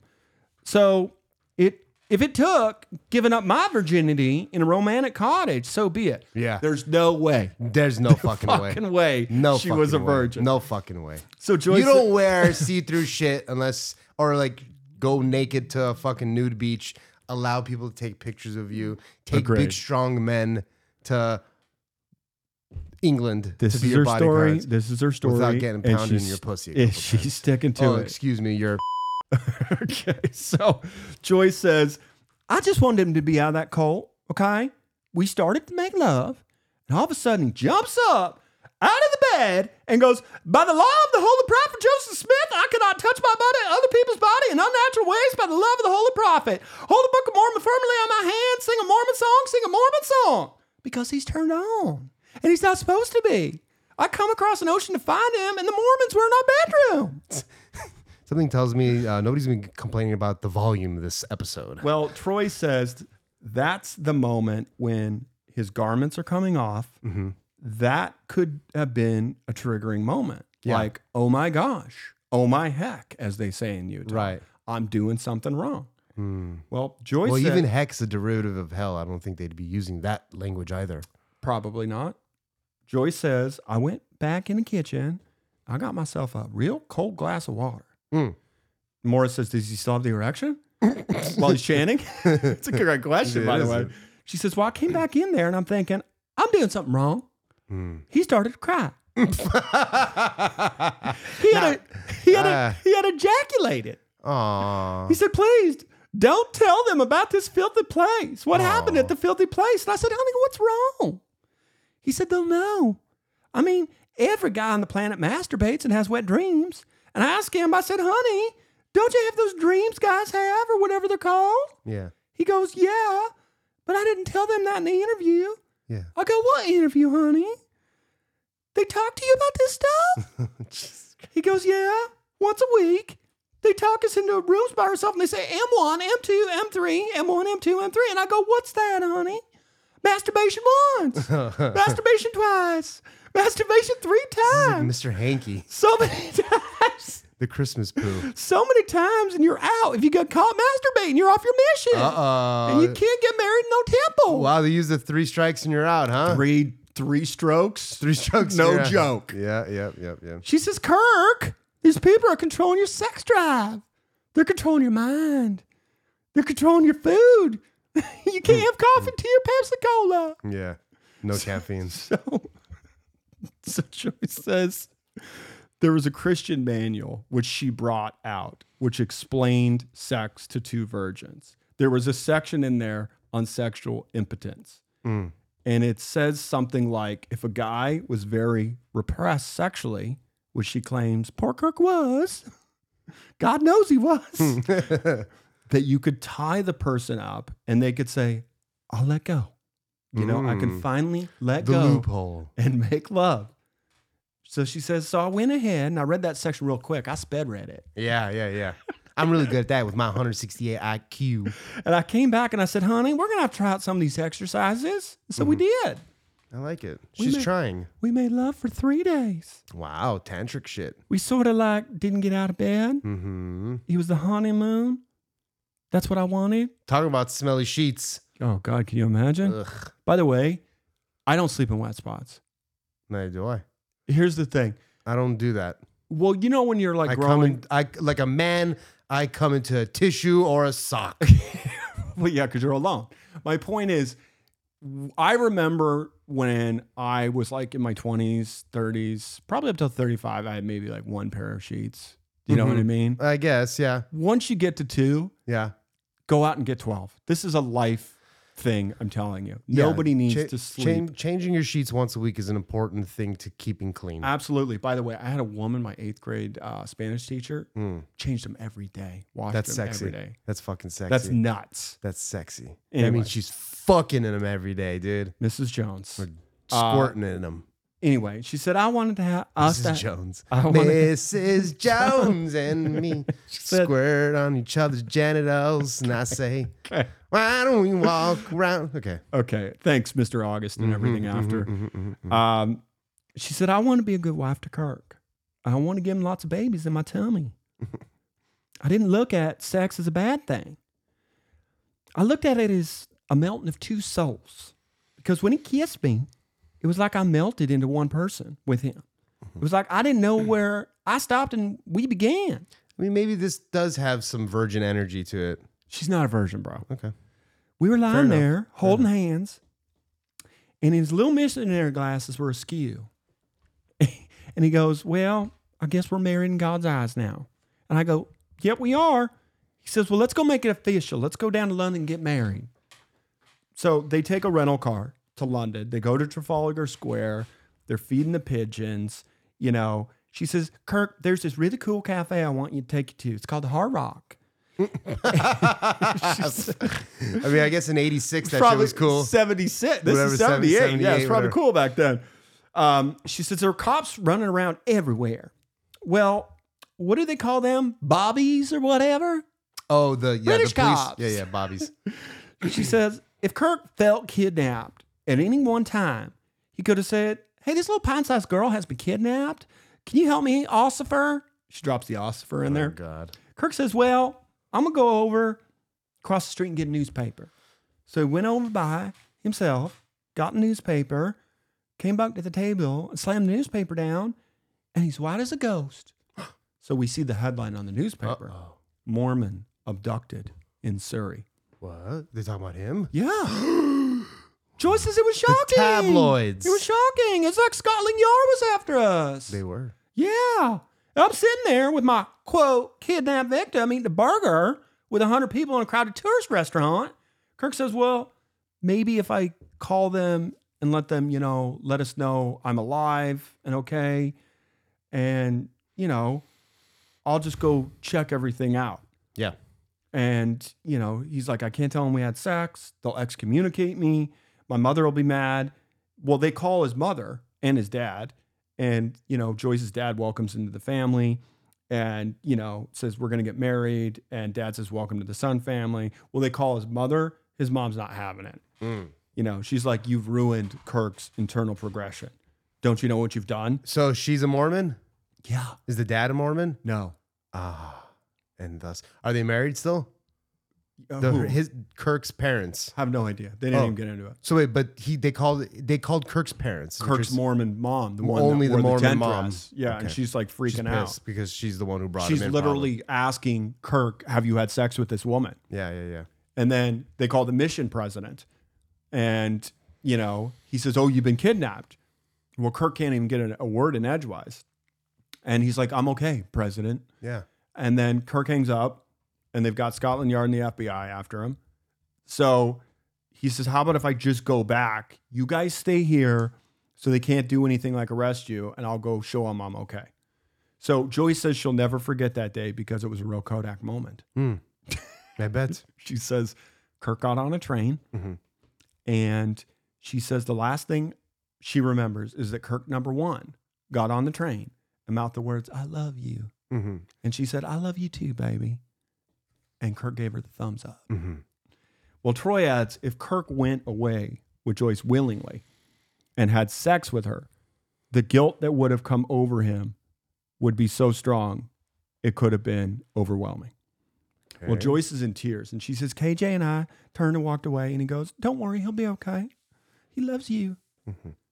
You got the man you love. What are you worried about? I said, I don't know, KJ. Some nagging feeling. I'm worried. So I went back to the cottage. We packed everything up. I remember I had my wedding dress What? and my Oh, pretty, yeah. my pretty white dress I was going to use for my wedding. Right, right. Put flowers in my hair. Also our wedding bands with our names engraved inside. It said Joyce and Kirk. Oh. He lift thee, and thee lift me, Oh. and we'll ascend together. Even after we grow old and died, we would rise into the heavens together as man and wife. Well, the problem is this starts going mainstream Okay. hits the newspapers, hits the television. We hear a, a news reporter. This bizarre story began last Wednesday. Kirk Anderson, a young Mormon missionary, was talking outside to a man with a Canadian accent. He then disappeared. He early today phoned police and told him he was kidnapped. A blanket had been placed over his head. He'd been driven to a house where he'd been blindfolded and his legs shackled. Oh. Well, remember old Puss Sound Jackson, the Oh, one yeah. that couldn't get laid back in America? Yep. He goes back to America. Uh, England? Oh, no, back to America. Yeah, he lived in Long Beach. Yeah, yeah. So he goes back to Long Beach, Long Beach uh, gets a call from the landlady, and uh, Long Beach Homicide wants to interview him. So he goes down to the police station. Uh-huh. Uh. He said that really freaked him out. Ugh. He says, I told him everything I knew. We went down to it and had a cup of coffee. They asked me to come back and tell my same story again later. They're trying to match up the, the story to see if he was lying or not. But what, what homicide store? This is the LA uh, Long Beach Homicide Department But why? because they somebody got a hold of him trying to figure out what was going on. But no murder. No has been- murder has has been occurred. Okay. Okay. All right. Weird. Well, at this point, the fucking press is calling this case the manacled Mormon. Whoa. Now, you have to understand from what I read, the British press did not, not, not just British press, British people, they did not understand Mormonism at all. Right. It was kind of a new thing to them. Yeah. So they ran with the headline. So Troy, remember our friend Troy? Yep. He says he was actually a Mormon missionary in Exeter. And he said, I was at a church member's house. There were a younger cou- couple, and they sort of sat us down and told us the whole story of Joyce McKinney and the Manacle Mormon. Right. It reminds me of those cultures that have stories of the vagina dentata, Yeah. the woman with the tooth vagina. vagina dentata, Yes. the woman with the tooth Vagina dentata. what a wonderful phrase. Sounds like it means a, uh, no worries. Uh, is For that the the Lion rest King you're of your doing? days. Vagina da da da da da think da that- vagina da da da. Vagina de. Okay. Anyway, these vagina uh, dentata stories, or the woman with the tooth vagina, they become cautionary tales about sexual impropriety, the dangerous powers of women that can seduce a young missionary who are on God's errand. Well, I did some digging. Okay. on this. Okay. I'd never heard of vagina dentata. Mm-hmm. It's Latin for tooth vagina. Yeah. Okay. So it describes a folk tale in which a woman's vagina is said to contain teeth, with the associated implication that sexual inter- intercourse would obviously result in inju- injury, Okay. emasculation, or castration. You're going to get your dick cut off. Yeah. For the so man like a involved. squid, you can find the tooth on a squid. Yes. So the topic of vagina dentata may also cover a rare medical condition affecting the vagina, in which case it is more accurately termed a vaginal dermoid cyst. Ew. So, Doesn't sound as cool. yeah, but you never heard of this whole vagina dentata thing? Um, no. Yeah. Well, you're I missing mean, out. I've heard of. Pussy teeth, yeah, gas chompers, yeah. Gas chompers. That's a good snatch gnashers, one. snatch, snatch. the denticle dick gates, Hey, fang buckets, I like it. tuss tip hits, Okay. mandible mittens, Yep. the mouth bone baby vendor, Wow. dick hugging dentures. I like it. Anyway, Some quality writing there. we get it in once I have some time. Uh, tartar teeth. T- That's not a bad one. No, tartar and teeth. Hold on. Don't Tartar, worry about it. tartar pussy. Dave, I spent 10 minutes writing those. Calcium. It- it's not as easy as you think. Calcium There's cooter. not too many similes for teeth. The calcium cooter. Yeah. It's a pretty good one. Calcium cooter. Yeah. Anyway, the psychologist Eric Newman wrote that in one such myth, a fish inhabits the vagina of the terrible mother. Well, back to the squid. The hero is the man who overcomes the terrible mother, breaks the teeth out of her vagina, and so makes her into a woman. Breaks the teeth out of that fucking. It goes deeper. The legend also appears in the mythology of the Chaco and uh, Guyana tribes of South America. In some version, the hero leaves one tooth, kind of like the Tooth Fairy. Wow. In North America, the Ponca and the Oto tribes tell a story in which Coyote outwits a wicked old woman who placed teeth in the vaginas of her daughter and another young woman she kept prisoner in order to seduce, kill, and rob young men. Coyote kills the woman, and her daughter uh, marries the young woman after knocking out the teeth in her vagina, except one blunt tooth that was very thrilling when making love. Wow. Oh yeah, yeah, yeah, Gotta yeah. leave one in for Yeah, the tip. yeah, yeah, yeah. Uh, s- imagine that halitosis, Oh, yeah. halitosis, Hala, hala single Halitosis. tooth. S- something. So also, uh, the according to Ainu legend, uh, a sharp-toothed demon hid inside the vagina of a young woman and emasculated two young men on their wedding nights. Consequently, the woman sought help from a blacksmith who Mm. fashioned an iron phallus to break the demon's teeth. Okay, man. Now, Arabs from Mm. this is South- getting crazy, dude. This is uh, you learn on this show. Jesus. Well, Arabs from southeastern Iran and islands in the Strait of Hormuz have a legend about Men Mendas, a creature that looks like a beautiful young woman with spikes on her thighs. Okay. She walks into the coastal mountains with a small box of jewels and attracts every man on her way. Men Mendas goes with an attracted man into an empty house, puts the box of jewels under her head, and lies down with her legs spread. Yeah, baby. If the man understood who this woman is, he can cast a fistful of sand in her eyes and run away from the box. No pun the intended. box. I'm the man in the box. box. It's fucking Venus flytrap shit. Yeah. Yep. If the man is overcome by lust, the woman cuts him in half with her legs. oh boy, that's like the remember the body body bodybuilder woman that break the watermelons with her thighs. Yeah, of course. It's the same shit. Well, there's more. Uh, in in her book, Sexual Personae, Camille Pagila wrote, "The tooth vagina is no sexist hallucination." I look, dude. Yeah, How did we get on this tooth vagina thing? it's And called what- education. And what is it about? Like, is this part of the documentary? Yes, this is about the myth. What the fuck? Every penis is made less in every vagina, Okay. just as mankind, male and female, is devoured by Mother Nature. I just thought it was very interesting. I used to get a blowjob from this chick in high school who had a Single tooth, a tooth in the middle of her mouth and the roof of her mouth, just a single. just a single one in the You Middle- floss with it. middle middle of her mouth in the on the roof of it. It Why looked are you like- bragging it- about it- this? because This it- is a story you it take to your felt- grave. It felt great, With the tooth? Oh, yeah. Because it was a single. just like on the top, like just she had her regular teeth in the front, uh-huh. but there was one snaggle tooth that was just literally in the middle like a- of her an mouth angle? in the it roof. went in an angle? just like it's hard to explain in the middle of her mouth and the, on the roof of it like if you were looking at it, it almost looked like she was wearing she had a tongue ring that's Oh, what it okay. was like but it back was a there, tooth Uh-huh. just hanging. just hanging out It felt good, huh? ah felt great okay. she also had big titties too so All right. Well, I'm glad we got that out of the way. So, what I was thinking is I remembered that movie uh, Teeth. Do you remember the movie Teeth? no dude Well, it was a horror i film. would to watch a movie just named teeth Well, it was a wo- it was a horror film. lazy writing it was a horror film about a woman that had vagina teeth or the vagina vagina Eh. dentata. i'm gonna get you Uh, lastly, in case you're interested in those dermoid cysts we were talking about, Mm-hmm. they can grow in the vagina. cool Now, dermoid, great dermoid cysts are formed make that shit tight baby from the outer layers of embryonic skin cells. These cells are able to mature into many different types of tissue. so did this chick have teeth in her pussy Absolutely not. oh okay Uh. and these cysts are able to form anywhere in the skin or where the skin folds inward to become anor- another organ, such as in the ear of the vagina. Only reason I want to bring this up is I didn't know vaginas had ears. Yeah, I mean, I, I think with all the fucking talking women, though, you know, knock that vagina right off. Well, just so you know, when a dermoid cyst occurs in the vagina, they are covered by a layer of normal vaginal tissue and therefore appear as lump, not as recognizable teeth.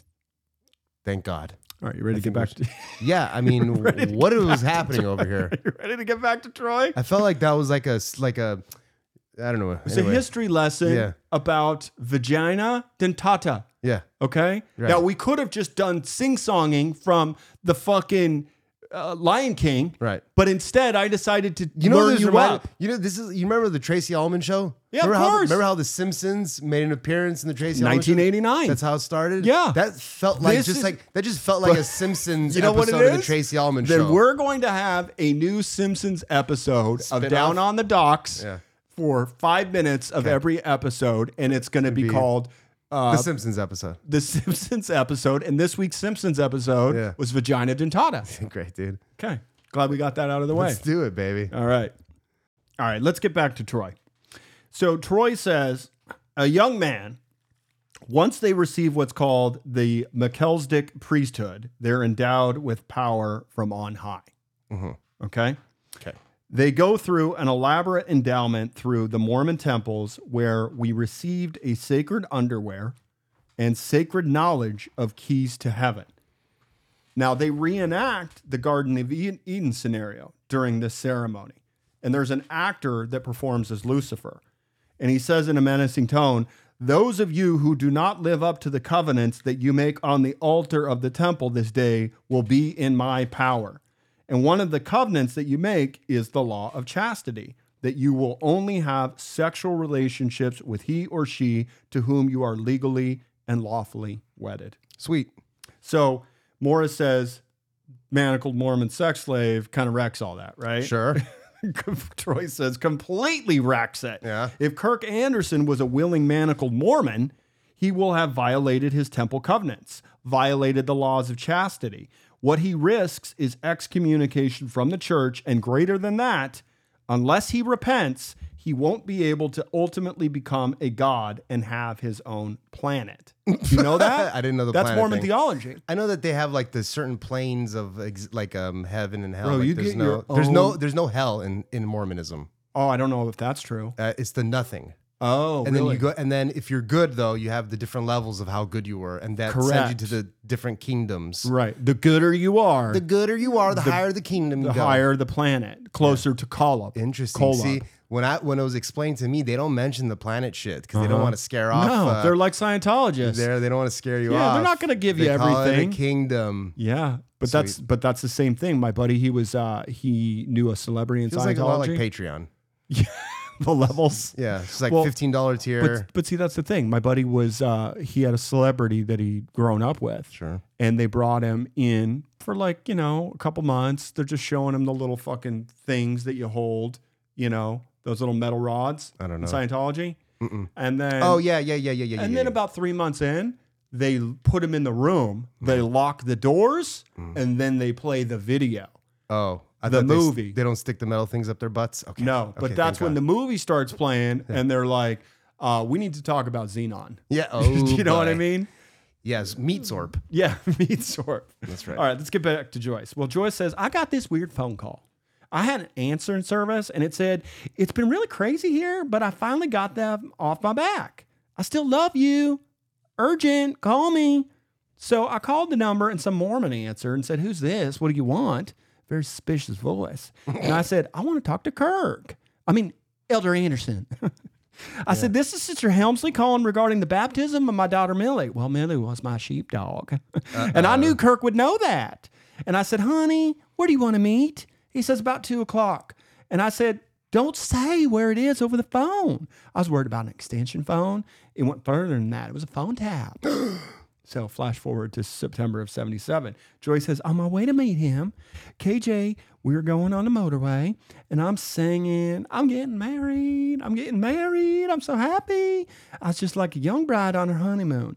I was just so full in love with him. Well, according to Joyce, she says the cops ran her off the road and they threw her up against the police car and said, You're under arrest for false imprison, imprisonment of Kirk Anderson. She Now couldn't- this is back in the United States. no, this This is is still, still in they're London. still in London. Okay. So anyway, she says she's in complete shock, and of course the headlines just get cranked out. Mm-hmm. They're big again. Well, Peter says the law was required to take seriously an act involving a woman with a gun pointing it at a priest, forcing him, although this was sort of fantasy, forcing him into a car and spread eagling Mm-hmm. him to a bed and having sex with them. Yeah. I mean, there are so many possible crimes involved in all that. And yet, everyone suspected there wasn't really a crime at all. Well, Troy breaks it down for us. He's got three ser- scenarios.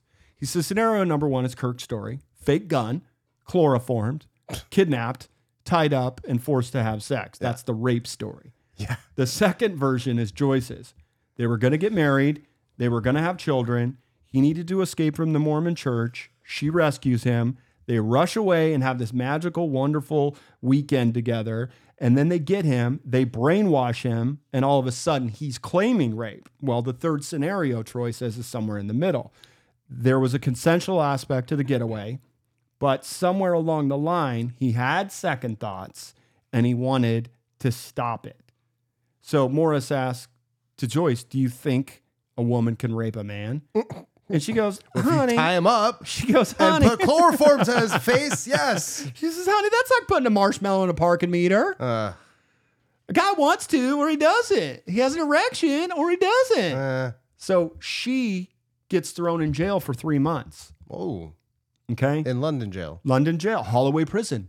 Oh, Yeah, very famous women's prison. they even have uh, toity names for their Yes, fucking of course they prisons. do. Hol- hol- Holloway. Ho- ho- Holloway Prison. Holloway prison.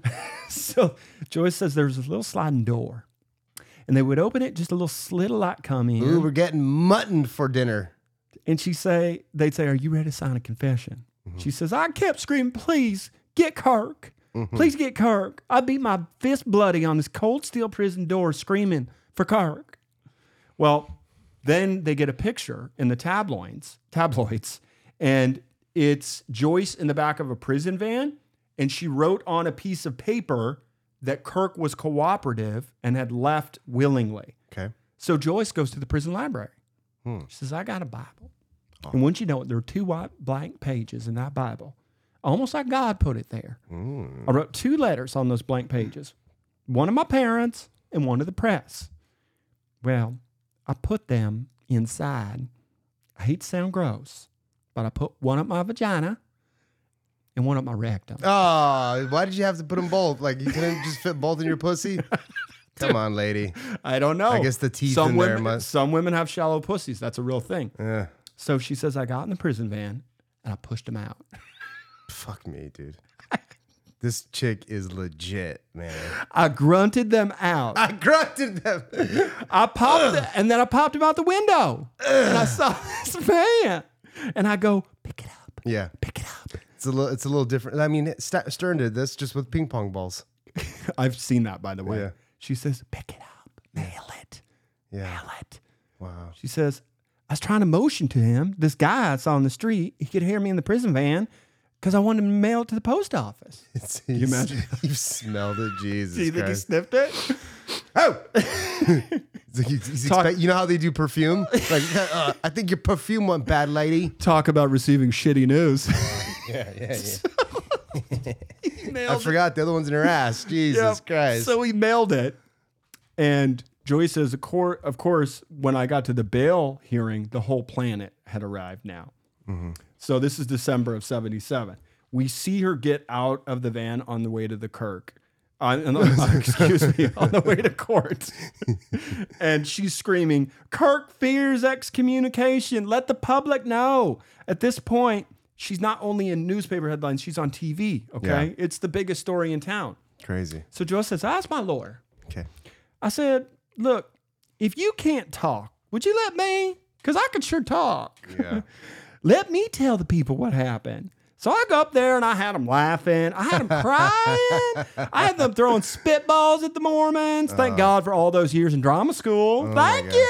Oh, Jesus. So Peter says every, everyone was just mesmerized by performance. I mean, there's no sense of Brilliant fear, performance. fear or shame or anything. And she just took to the court with great confidence. And she said, I loved him so much, I would have skied down Mount Everest nude with a carnation up my nose for the love of that man. Hmm. Well, that's the headline. That makes all the papers, the carnation Yeah. up the nose headline. More headlines D Day for the Sex and Chains Beauty Queen. Little Miss Perfect's first quiver of love. Mm-hmm. We uh, the night of, the night we tried sex games, three days of fun, food, and sex. Well, the courtroom's packed. It's standing room only. Little old ladies are lined up with their shopping carts.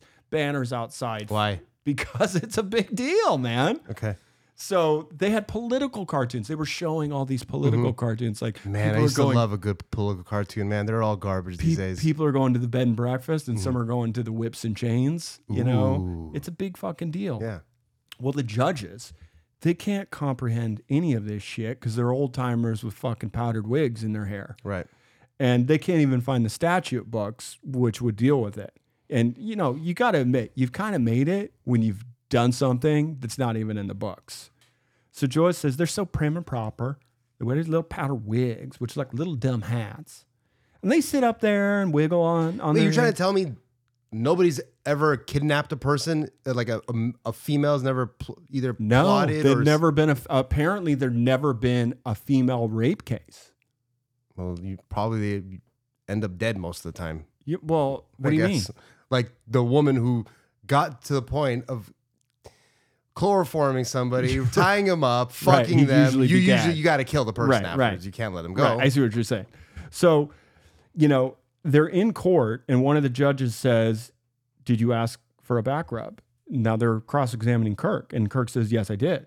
And they say, Well, was it cinnamon oil that she rubbed on your back? And he goes, Yes. And Joyce says, Like he remembered that was nice.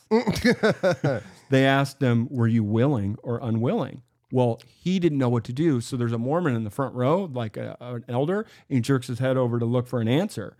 And and then, you know, he's like, What am I supposed to say? And he says, Yes, I was unwilling.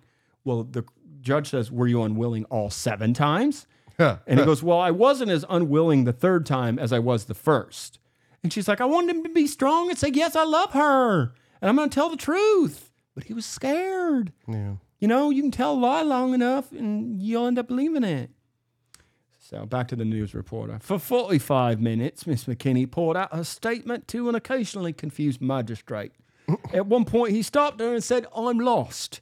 And Miss McKinney spoke in a North Carolina drawl, put the whole case in this way, referring to the young Mormon Kirk Anderson. She said he put me in prison to save himself from excommunication and family disgrace. This was a phony kidnap, according to Miss McKinney, referring to the episode down in Devon Cottage. She said we had three days of fun, food, and sex. So, the British Isles. Lifestyles of the rich and famous. You always I'm notice, Robin you notice how Leach. they do that? That the, they talk up here and then down here, It's all about inflection, buddy. Yeah. They go up, they go down. Those and everything's breaths. got everything's got murder and genocide. Well, this is the talk in every single pub, tavern, and restaurant in the UK. So everybody, you know, knows where they were when they heard the Joyce McKinney story. It was a perfect tabloid. It had sex, kinky sex. It had religion. I mean, isn't all sex kinky sex? No, of course it's not. No. no, the good sex is kinky sex, though. It's taboo. People are, you know, But what if what if you used to be a freak uh huh. and now your kink is to be pr- prim and proper and just do missionary? Then you've lost your touch. Ah, anyway, we got a beauty keen, queen Mhm. that kidnapped a man in the mission at gunpoint. The chains, the spread eagleness. Uh, there was something for everybody in this story. It was the perfect tabloid story. Yeah, I mean, how you can't. it's har- it is kind of hard, especially as a man, to like try and like feel bad for the guy. Well, Joy says, I mean, I could never understand the public's fascination with my life. I'm not a movie star. I'm just a person, a human being. Yeah, that was caught in an extraordinary circumstance. Well, this point, there's there's a battle for the tabloid headlines. There's the Daily Express and the Mirror, and they're locked in deadly combat to who can scoop the story. So then she gets released on bail. Okay. So Joyce goes out on bail awaiting trial. Well, somebody sent a limousine to pick her up at the prison. And she says, Here am I. I'm at the exit. I got lice powder in my hair. I'm supposed to be this ex beauty queen, and all the cameras are there. That was my first taste of the press. And then I got back to the bed and breakfast. I started very quietly to get in the limousine. I'm thinking, I wonder who sent this car. I'm getting ready to go hug my mom and my dad and say I'm home. And all of a sudden, the sky lit up with flashbulbs. Suddenly, night became day, and I was a celebrity. I didn't ask to become a celebrity. I didn't want to be a celebrity, but it was like a wave. She says it was like a phenomenon. Uh, you want to try that again? 168, more like Eh. mm, 95. Yeah. So More more mama mom. Phenomena. Bum, Phenomena. Phenomena. so more headlines. Uh, a hug, then Mormon girl sets off for the shops. Gee, it's great to be free, says sex case Joyce. So a reporter asks her what it's been like, and she says, Well, I've been very busy. It's been amazing the way the public has responded to my case. I got close to a thousand letters from the British public. The rest of the time that I'm not answering letters, I'm working on my book. Hmm. So she's working on this book. So back to the present day. Um, she said, I had something like, I love Kirk so much.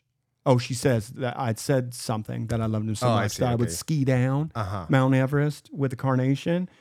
And all of a sudden, I got back to my place and there were carnations everywhere. Aw. Every room, closet, sink, on the floor, on the bed. Sacks of mail all over the world. People wanted their autograph.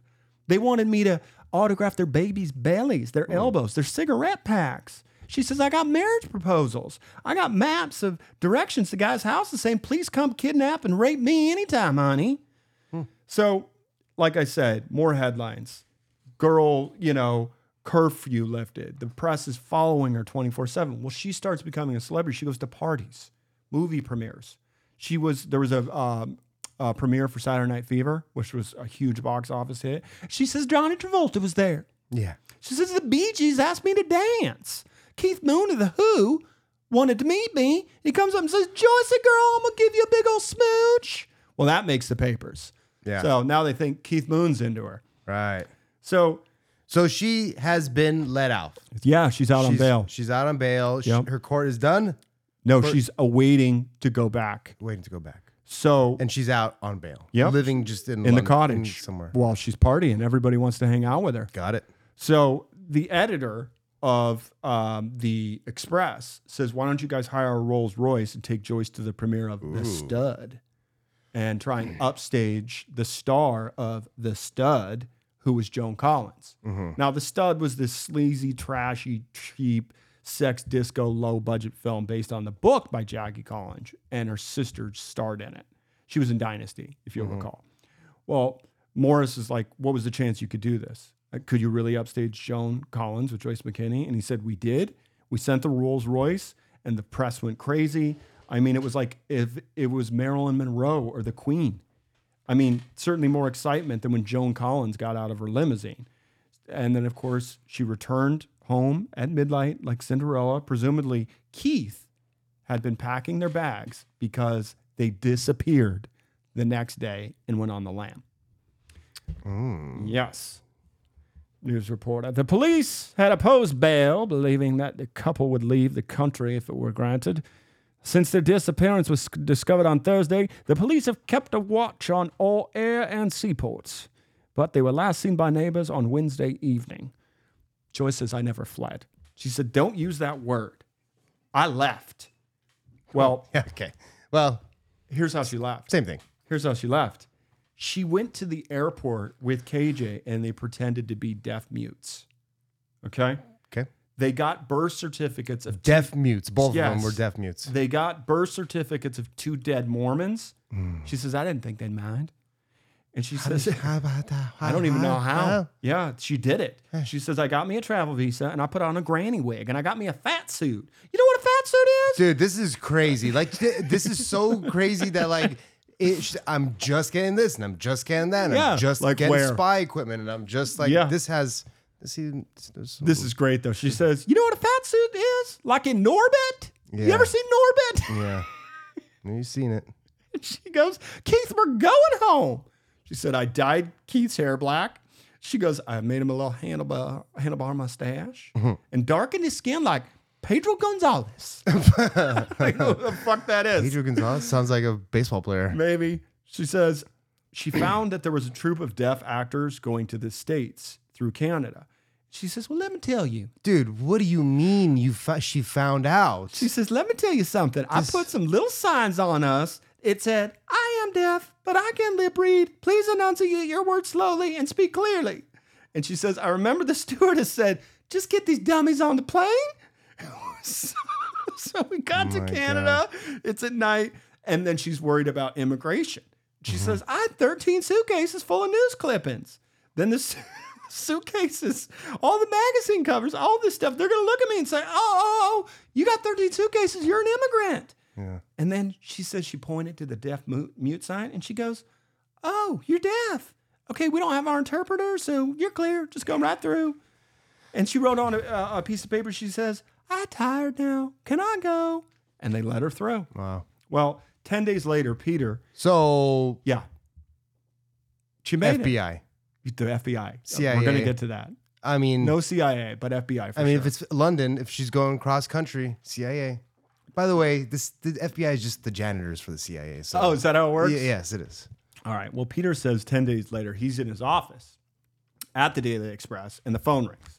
He says he picks it up and it's Joyce. Well, Joyce offered to sell her story to the Daily Express for 40,000 pounds. So their paper arranged for her, for him to fly out to Atlanta and get the story. Well, he shows up, Joyce and KJ, they're dressed in nuns outfits with grease paint on their face. Like they're pretending to be Indian, like Calcutta Indians. Like not like blackface though. No, it Like was like like it, like Indian uh, color paint face. oh no, my gosh, Peter says they should have been arrested for bad acting. this is crazy. she says uh, he says she was enjoying it and giving us all this nonsense which totally sanitized the version of the truth Yeah. by the way, in the late seventies, you see a dude in a fucking full f- he- headdress or a girl in full headdress and war paint on. You're not thinking anything of it. Nowadays, you see Yeah, one, you it's go, different, This, yeah." this guy's trying to make a TikTok video, but like, well peter says we fell for the story and we had our tape recorders and we're thinking god this is an amazing story so joyce brought in a suitcase and three of us were in the room and she put her finger on the button and peter said it exploded all these disguises and wigs and bondage gear uh, which he expected to see, but he didn't.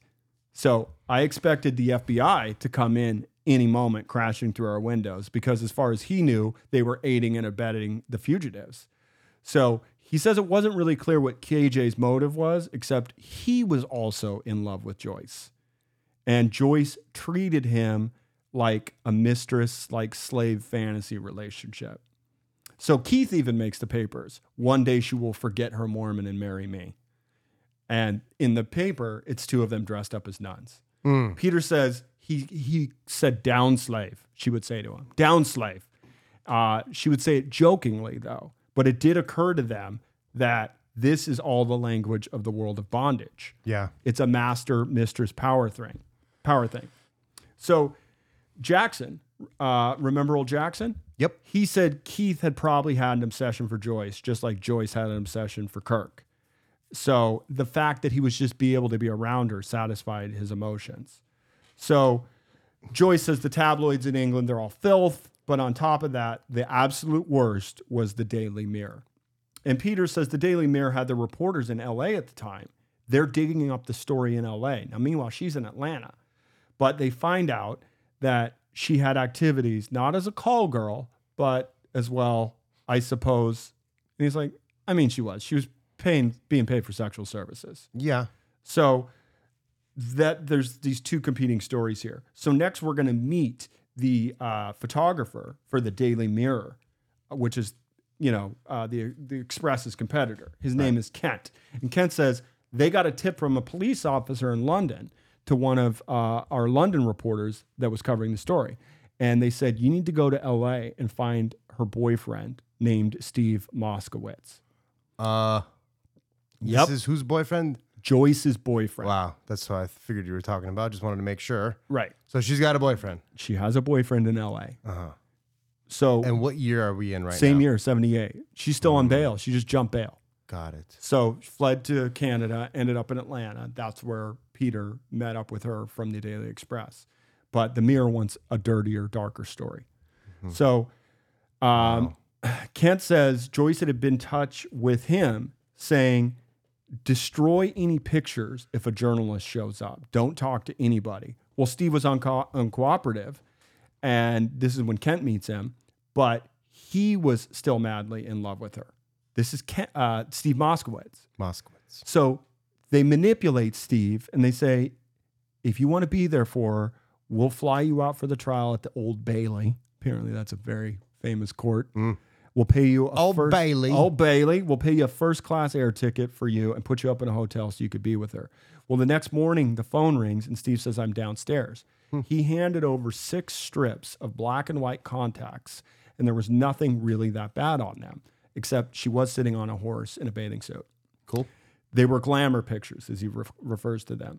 Uh, he said, The editor in London wants me to take a picture of you. Steve says, Can you make it look like I haven't posed for this? And he said, Well, what do you mean? He said, Well, I'm kind of looking after Joyce's dog, Millie, and I got to go take him for a walk. And he didn't want to make it look like he was cooperating. Meanwhile, he's Hmm. Good idea. totally betraying her. Sure. So Kent says, I didn't realize, I don't think he realized how much he was giving us. Yeah. It was only when he said to me, she placed these ads in the Hollywood Free Press. So they show these ads. And it says, gorgeous former Miss USA contestant desires work, beauty, brains, and talent. The best girl in the Free Press. PhD in drama, film, former model, actress, and state beauty queen. 38, 24, 36 slim, Hell yeah. sweet Southern blonde. Well, she's got more. It says, How would you like her to leisurely bathe you, lovingly blow dry, style your hair, and then give you a delicious nude massage on a fur covered waterbed? Your fantasy is her specialty. S&M, B&D, escort service, nude wrestling, Ooh. modeling, erotic phone calls, dirty panties, or pictures. and dirty letters. Mail your fantasy or specialty to Joey. P.S. Joey says, I love shy boys, dirty old men, and sugar daddies. yeah. So they get these pictures from the free press, and she's topless. She's got a rack. Yeah. Yes. Well, 38, dude. Yes. Is that what the first number means? Yep. Is that tits and then waist? Waist and then Ass? Ass. Okay, got it. Kent says, I could not believe that Joyce was advertising those services. But that was only the beginning because once we had all that, then we had to start thinking who has the actual pictures of this? Well, it was only when he named the photographer. He never, uh, he said, I've never photographed Joyce McKinney. I have no idea who it is. And I said, Well, according to a friend of mine and a friend of hers, she always came on her modeling assignments with her dog. So he dug out some magazines and said, Boom, that's her. I saw it. So Yeah. what they did, and the pictures here are nude calendar shots. So anyway, Kent goes to Steve's apartment and he finds a phone bill.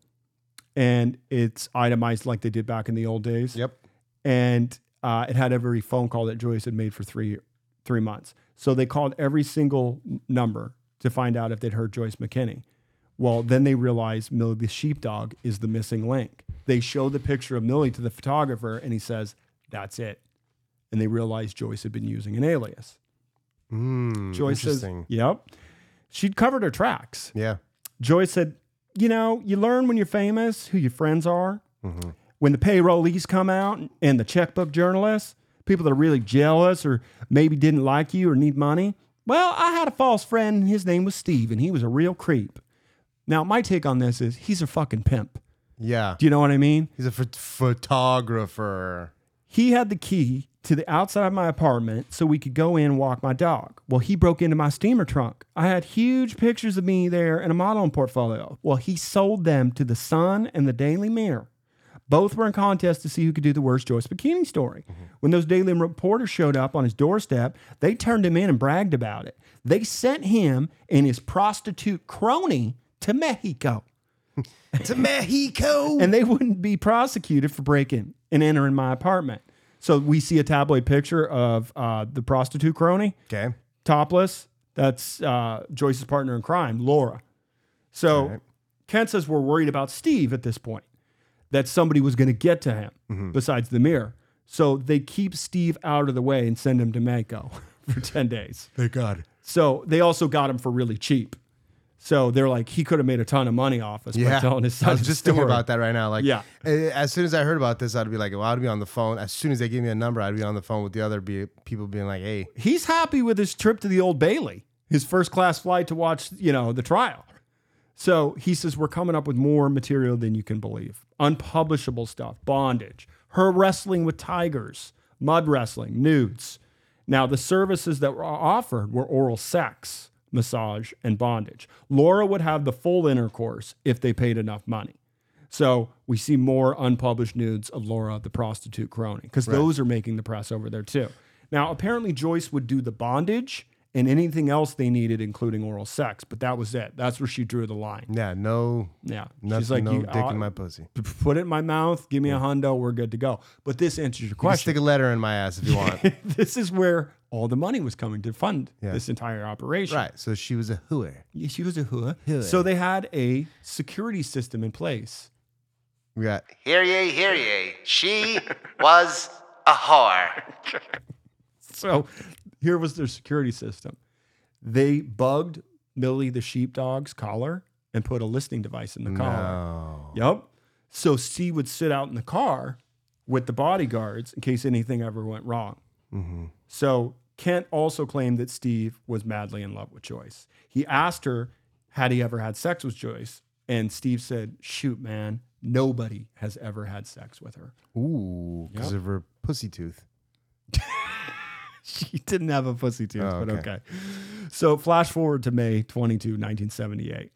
More headlines. How Little Miss Perfect made a fortune out of sex, and we see these half naked pictures of Joyce in bondage outfits. So it's progressing Yeah. in the press out there. Joyce McKinney told the world she was Little Miss Perfect, yet she earned a small fortune in America as a vice girl. Mm-hmm. In 18 months of nude modeling and selling sex services, 27 year old Joyce made an estimated 25,000 pounds. Joy says, I mean, worms crawl out of the woodwork when you become famous. Worms, cockroaches. so then the Daily Mirror runs their big campaign for a week with all these salacious pictures and calls it the real McKinney. Yeah. The Daily Express goes the softer side and just rows, where, runs the pictures of her wearing the nun outfit and portrays her as a God fearing, religious, and sweet natured woman who was a victim of cruel circumstances. So Joyce says the Express came and they actually let me record what I said. And they printed it word for word the same week the Mirror came out with their awful story. They had painted a totally different picture of me. It was if I was educated, they made me dumb. If I was a virgin, they made me a slut. Peter says we did the fantasy that Joyce wanted and promoted it to the millions of English readers. Morris says, yeah, you became her tool, Yeah. her slave. And Peter says, totally. We were her slaves. Well, the Daily Express did buy the story, and it was only Joyce's story that they wanted to say about the kidnapping. What she did or did not do with Kirk. She wasn't going to tell the story about what her hooker assignments were all about. Right. Kent says she can't say it never happened though because we have them in black and white. Right. Okay. Well, Joyce claims that the pictures were doctored. Ooh. And Kent says, "Sorry, Joyce, you don't doctor negatives. Yeah. We had the negative print and the in the magazine. Yeah. Get out Right. of that one, Joyce." He's like daring her. Yeah. So Joyce says, "The sun put my head."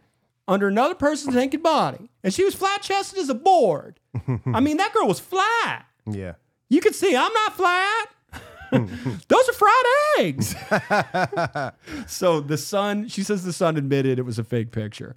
They came Okay. out and said it was a composite picture, but the Daily Mirror didn't. The Daily Right. Mirror tried to make it look like she was a whore. I'm 99.9% sure she was a whore Yes. after we've gathered the information that the you know we've seen. Right. Once again. She was a whore. on the only Kent says on the only occasion when I did meet her a bit later, she said she didn't post news, but he's looking at an editor's desk of over a thousand nudes of her, and she didn't know that. The only thing, I, I, well, that was a dark time in my life. So Morris says, What did you do with the photographs? Do you still have them? He says, Unfortunately, only the pictures that were published in the mirror are still available. The file had 800 to 1,000 pictures. They were all locked up in a safe, but unfortunately, the mirror group changed ownership and it went missing. Bullshit. Yeah, yeah, yeah. Yeah. He's got a private Jack Stash. Something. Is what I'm Jack saying. Stash, Yes. yeah. So back in America, Peter says, We were in the hotel room, and Joyce was constantly calling her friend in North London saying, Give me an update on the papers. Give me an update on the papers. Well, she got the newspapers, the early editions, and she had them all laid out in front of them. And he was on the phone saying, There's photographs of you here with no clothes on. And there's another photograph of you here standing on a man in a bedroom. And Joyce lost it. She flipped out. Wow. She's so So, enraged. yeah, that they're starting to print. So obviously they're blurring it. No. Oh, they're just straight up nudes. Yeah. They Oh, were don't showing even- it. Oh, cool. Yeah. pretty, pretty cool. Yeah. So she's freaking out and she went absolutely insane. She lost her shit. And at some point, got to remember there's a I guy. mean, is it, aren't there like, isn't there some kind of like law against that? Well, the only laws that I found that they couldn't release is they couldn't publish this stuff while the court case was going on because then the courts could have sued the newspapers for, Yeah, for like, like- for discovery, releasing well, not- discovery. or like, or maybe some kind of persuasion thing. Right. Because they didn't want the juries to be affected. Right. Well, anyway, during this breakdown, um, there's somebody on the phone in London. Well, Okay. Joyce rips that phone off the wall. it goes flying. She runs and hangs on the curtains and then walks out of her hotel room to the balcony and threatens to jump. What the fuck? So Peter, Peter grabs her by her ankles. Okay. Well, Joyce says, I look Oh. She's down." not like dangling. No, No, no, she's- he's she's just like holding- upright. yeah, yeah, yeah. yeah. Jo- Joyce says, "I looked down, and I could see all those reporters milling around outside, trying to get their shot, trying to get their shot. You know, and even as far as up as I was, they were trying to get their shot. And I thought, all I have to do is just, just jump and splatter, and I'll be dead. I'll be in heaven. There'll be no more tabloid reporters. It's like uh, that scene from Forrest Gump. If you love her, babe, then you love her when she's walking out the door. You Is know, that when- before or after Jenny got AIDS? No, it's before. Well, possibly the exact moment Jenny got AIDS, but uh, it's when she goes outside onto the balcony to jump, and they're playing the music. Gotcha. Gotcha. Well, at this point, KJ comes to the rescue. He jumps in and says, Don't. If you jump, they will win. If you die, the truth dies with you, and nobody will ever know what really happened. That's a good. That's a pretty good method. to Peter's- getting like a narcissist to- from jumping. Peter says she I'm the was only- I, I hold all the keys. Okay, go on. Peter says she was hysterical, completely out of control, so they took her to a hospital. He says we were thinking in terms of a pill of some kind. Lithium. but this nurse appeared with a large syringe and just Yeah. stuck it in her. yep. We wheeled her out unconscious, got her back to the hotel. Well, Tell her, that bitch to chill. her father and mother, uh, they showed up, and then she bit her dad's arm. Yeah. Okay, and they're tussling. Hmm. Peter says it was like she'd been a, uh, he'd been attacked by a vampire. so Joyce runs out, gets out of the hotel in her nighty, jumps across the freeway. Wow. Cars are whizzing back and forth. He says it's a miracle she made it across the freeway, and she just This, I'm telling you, disappeared. dude. She's like, if this, this bitch is a CIA agent, man. All right, so we flash forward to 1984. Okay. So call it six years have passed. On the on the TV, this man's accent so deep, I had to do it. Okay. Mm-hmm. Would you believe McKinney is back? Joyce McKinney, the sex and change girl, arrested. Sounds like Mitch McConnell. I thought it was Albert Finney.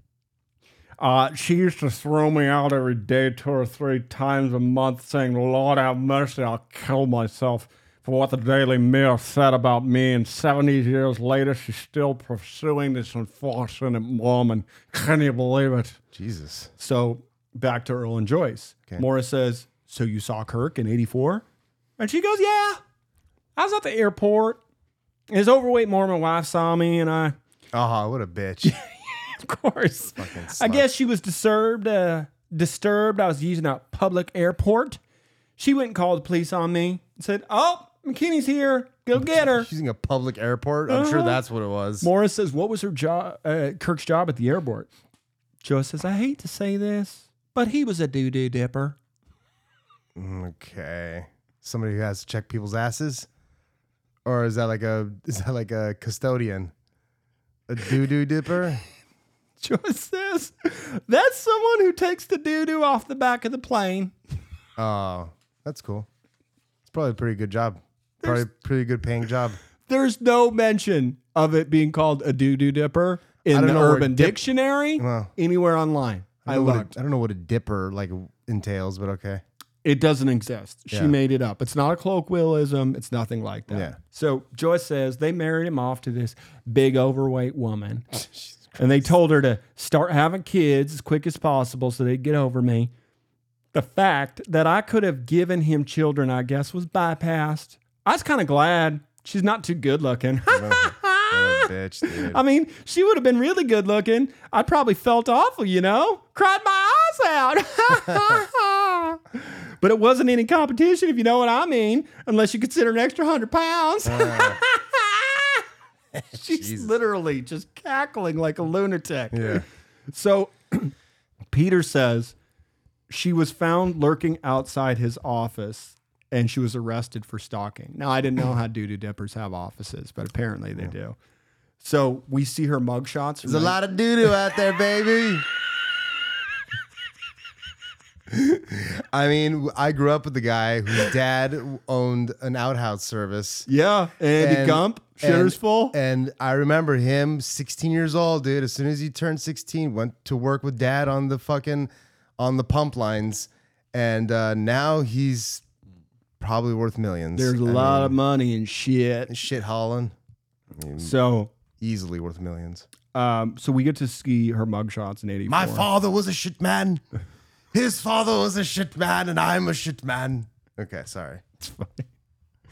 Um, we also see pictures of Kirk. Like they, somebody went and found um, him in the wild because they're clearly undercover photographs. Okay. Like he's pulling out a, of a grocery store.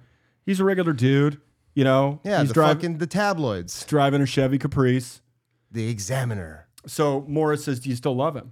And Joe says, "I'll die loving him. I never got married because of him. I'm an incurable romantic, you know. The idea of marrying somebody that I didn't love and having to sleep with him and have his kids and live a humdrum, blase, half love life. I'd rather have a short few weeks with someone who was the star and the crown Yeah. than to spend my life with someone and be miserable. So back to the 70s in one of Joyce's interviews, Joyce says, Love is not a changing thing.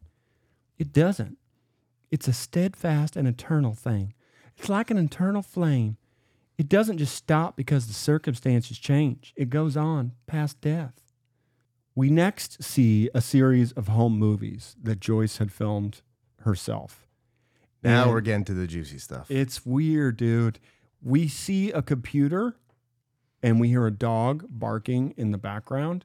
Okay. And she says, Today's date is September 25th, 1986. It is the interior of the McKinney house. This is the office. Dave is nine months old. you love to try to figure out your age. Um, Little Dave, nine months old. That might be my favorite segment of the show. How old was Dave when Chris drops a random date?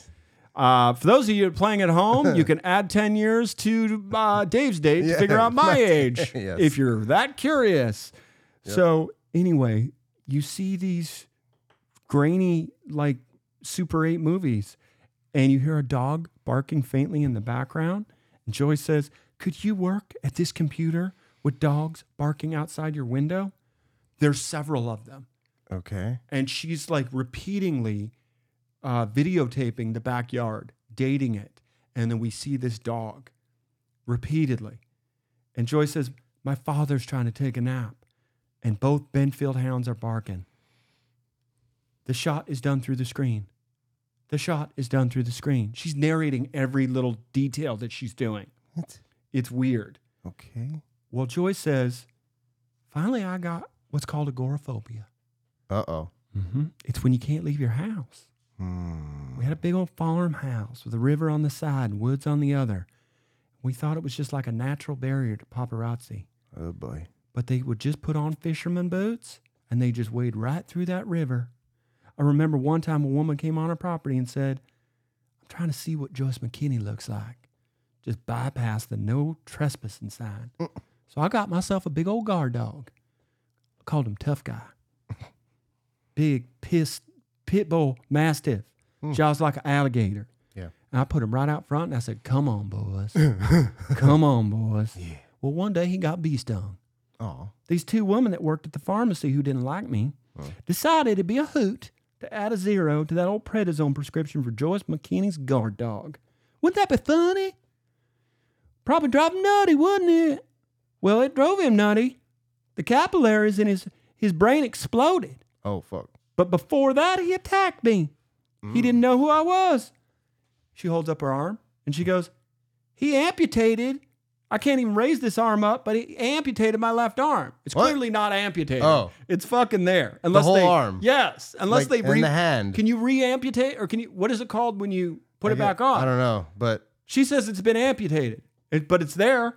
uh, And she goes, The dog tore off all three of my fingers. And, they're, all there. and she moves them. Okay. and then she goes, He ripped out my intestines out of my stomach. All right. And then she says, he threaded my knee from my right kneecap to my ankle. I don't even know what that means. So, and I was kind of surprised Morris didn't say, what is thre- threaded? mean?" Yeah. So anyway, Joyce says, I Where are the scars? they're Show me not the- there. There's, no a scar- Ah. tiny one right here on her amputated arm that's She tried to actually there. Fucking kill herself probably. So she says, I was bleeding to death. I was dying. yeah. A few months before this, I'd found a, a little dog by the side of the road going through the garbage cans, and I named him Booger. and Booger was a little pit bull. Mm-hmm. I said, Could you use a friend? I said, I could use a friend. Well, he had a little five beat musical bark. I'd taken him home, not realizing that he was going to be famous someday, Here we go. or that he would save my life or change my life for so many other people. right. But the night this big mastiff attacked me, I got next door to where Booger was, and I said, "Help me, Booger!" and Booger shot out, and he jumped out and pulled that other dog off of me. It was a fight to the death, Hmm. Yes. and I thought, "Poor little Booger, Mm-hmm. he's going to give himself in Christ like love for me." Let me explain what happened here. Yeah, This bitch got drunk. Uh, she tried to beat the fuck out of the little dog. The big dog was like, "F- "No, dude, do stop that!" Uh-huh. and started attacking the shit out of her, or like sort of, kind of attacking her a little bit. And that's what how, how that's what happened. Uh, I'm not uh, disagreeing with you, but let's hear her full events of the story until you make your decision. Good. I'm glad. Let's hear it. Well, I came home from the hospital. He sat on the bed beside me, and we healed together. And we formed a friendship. Booker was a very special dog. Not only was he a service dog, but one day he just got up and unlocked the door, and then he started dialing 911 with his paw. He had a big button phone. And I said, one day I said, Booker, I need a towel. And you know what he did? He walked right over to the dryer, got me a towel. Mm-hmm. And then one day I said, Hey, Booger, Mm-hmm. can you give me a pop out of the fridge? And sure enough, he'd go get it and gently carry it Mm-hmm. so it wouldn't burst. Right, And then he'd drop it right in my lap. Mm-hmm. He got me through a real tough time. boy. For 10 years, he was my helper. Yeah. Well, Okay, hold on. Yeah. Stopping you again here. You know, this really reminds me of. Remember OJ's book? If I did it, Yes. okay. Well, I don't know if you ever read the book, but it um, it starred OJ and also a character name Joyce McKinney. named Charlie Okay. that apparently was there in the murder scene. Now, Right. now what people speculate is that Charlie is like the good OJ, and OJ is like Oh. bad OJ. Like So OJ, there's OJ. like good. So it's like it's like Charlie no, or, or Charlie's bad OJ Mm-hmm. and OJ's OJ. And like Charlie was the one who killed him. Like, no, Charlie, why did what happened? Why is there all Right. this blood here? So By the way, I used to live on Bundy. I don't know if I've ever told you that. It was my Mm-hmm. first place I lived Oh, in LA, right just like four blocks from where that murder happened. I slept in a closet. didn't they uh recently tear it down? They did. They got rid of it, so you people can't go look at the address. They pulled the address. so that uh, nobody in LAPD is implicated in the fucking bullshit that happened. Yeah, sure. Cover up. yes. the bloody glove. All right, so let's let's let Joyce yeah, so finish yeah, telling her Joyce. story. Um, she says, "Well, my beloved old friend Booger passed away in my arms of cancer in April 2006. I tried everything in the world to Mm-hmm. Wait save a minute. him. Wait, what? Mm-hmm. Wait, didn't this happen in '86? This is her in the interview Yeah. with Morris in 2010 when Okay, it was okay, released. okay, okay, okay. So she's recalling everything. Okay. Okay. I went to every veterinary I could. I said, You can't die, buddy. You all have. We're a package deal. You cannot die. It was my last commitment I gave to him. You can't die. And he looked at me as if he didn't want to disappoint me. And those eyes, with age old wisdom, those dark brown eyes, looked at me like, Don't worry, I will see you again. This is not the end of us. I just wanted to go to heaven, and I thought God would just have Booger there on a cloud for me Mm-hmm. when I got there. I had such a sad life, you know, with all the tabloid mess, and I thought I just wanted the hurt to stop. I can't do without him. Okay. Well, then I heard about cloning. Mm-hmm. You know, I thought I just give a Boy, little- this thing really does have a lot. told you it's got It's I mean, it's turned into a buffet here. We've turned into like you know, like uh when you try to theme a buffet, but Uh-huh. then you go only really get so everything. far. Yeah, of course. So then you just end up having Yeah. sushi Yeah. uh, and then On, edamame. t- on, on top of your lasagna. and then, yeah, yeah, and then you're like, Just dog shit.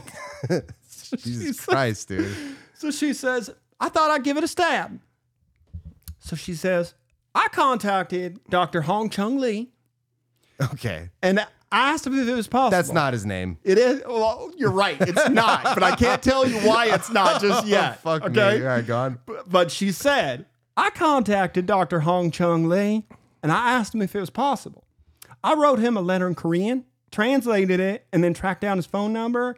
And he goes, I can clone your dog.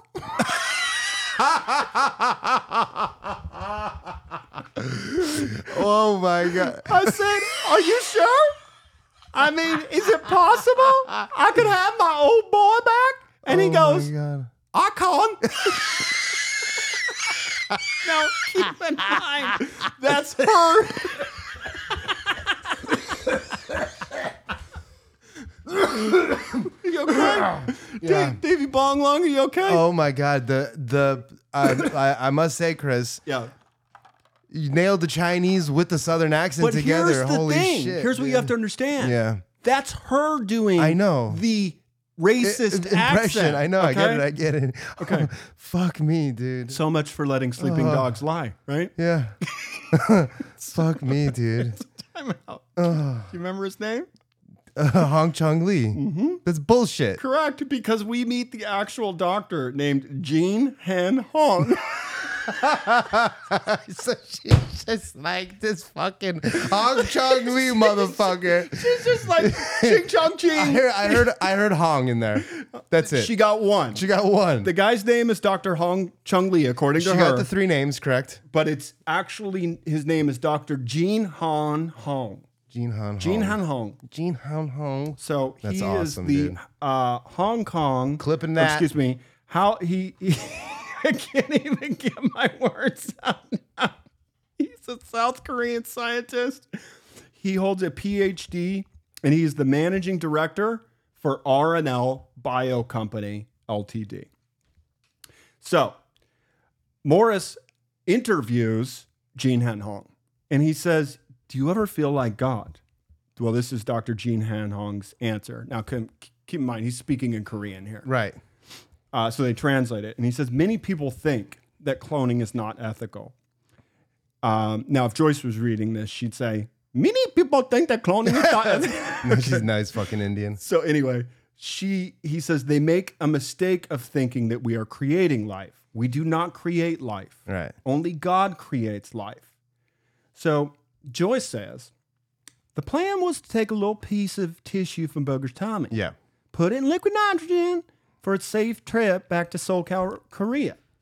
Seoul, Korea. They flew back with him, help with help from Homeland Security. Homeland Security guarding these little dog cells. Okay. Morris is like guarding Booger. Yeah. Hold on, Okay.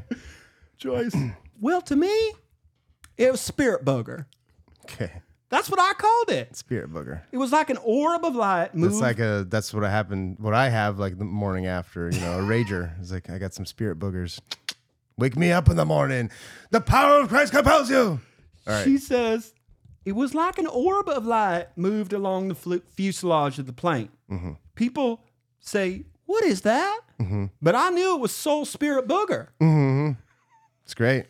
New band name, Soul Spirit So, Booger. yeah, Soul Spirit Burger. Joyce says, I closed my eyes and I said a silent prayer. And I said, Oh, Heavenly Father, please take good care of him. And it was like he spoke to my heart. And he said, Don't worry, he's with me and he's fine. And you're going to be fine too because I got Booger 1, but I'm sending you back Booger 2.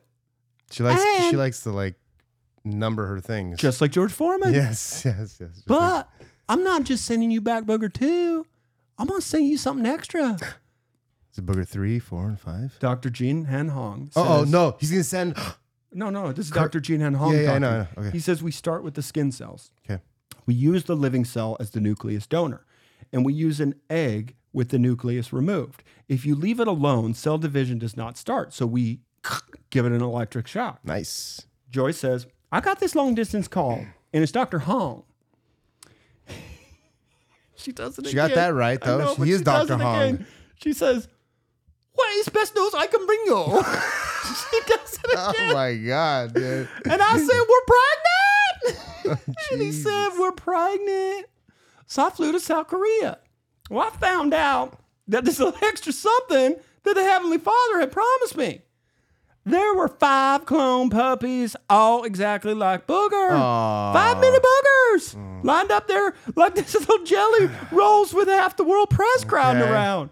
I'm glad your voice is getting tired soon. They just look like little tiny mini boogers. Okay. It was the strangest feeling.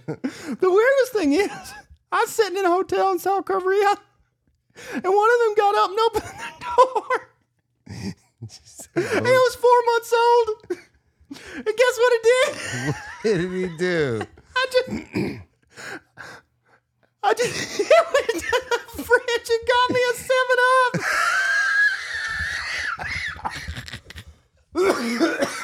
Oh my god, dude. As soon as Teach him. I didn't teach him to do that. He just knew because the booger knew. And she goes, What do you call those little mini fridges with the wood on them? She can't figure out the word for mini bar. Yeah.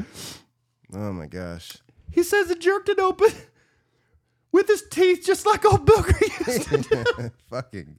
And then one of them got the leash and went over to the door and dropped it, like, Walk me now, just like Booger. This is starting to feel like another Simpsons episode, dude. I don't know what to tell you, Hold man. on, hold on. And I said, Those are his clones. Yeah. Guess how much it cost her? For for the booger, Yeah, ten thousand dollars. 150000 Ah, come on. This lady works for the CIA. This was 2010, dude.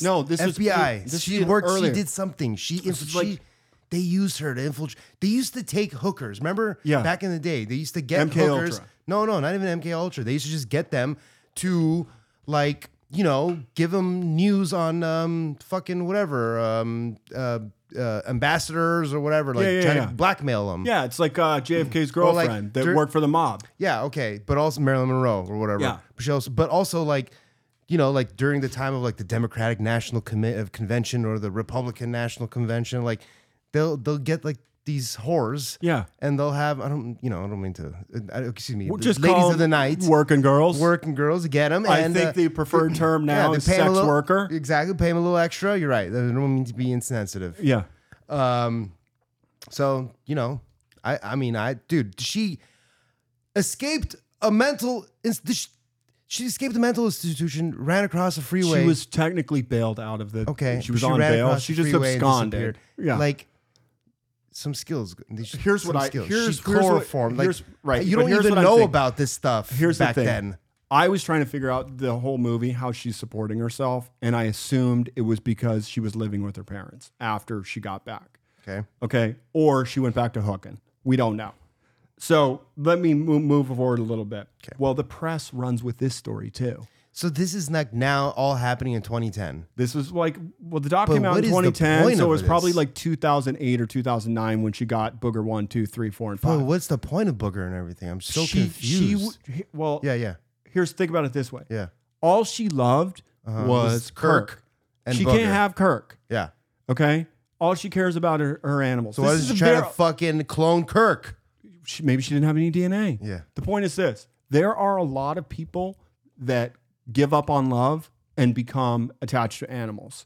I'm borderline that way with my cats. You've seen me. Yeah, They're I like was- my children. Yeah, you damn have destroyed that border. Right. The point is, I'm not so far off deep that I'm like I'm never dating anybody. No, again. no, I you just like- prefer my work. That's what you know, my my passion. Mm-hmm. So the point is, it's very possible people can slide off into the dark end and just become recluses and just depend on you know pets for companionship. Mm-hmm. Yes. Now, would I ever clone my cats? Absolutely not. That's insane. Yes. Um, so anyway, let's just keep going. The press figures out that this is Joyce that did this because at the time she used her middle name to do all this, but it made South Korean news, you know, Yeah. on TV and crap. Sure. It was a big deal. So then these news reporters connect that it is Hundred Joyce. nine thousand dollars. 150. I mean, I guess like you know, twenty to thirty grand each one. Each. Well, I puppy. don't think I don't think that was the issue. I think it was 150 just to clone booger, Yeah, but yeah. then there ended up being five extra boogers. Yeah. So anyway, Joy says, "I thought if I used my middle name that I would be al- left alone in the press." Cuz she says, "I don't see any connection to all uh, uh, uh, I don't see any connection between cloning puppies and a 32-year-old sex and change threat." Right. So it was 32 years after the fact. Yeah. So I would say that's 2009, probably, if my math's correct.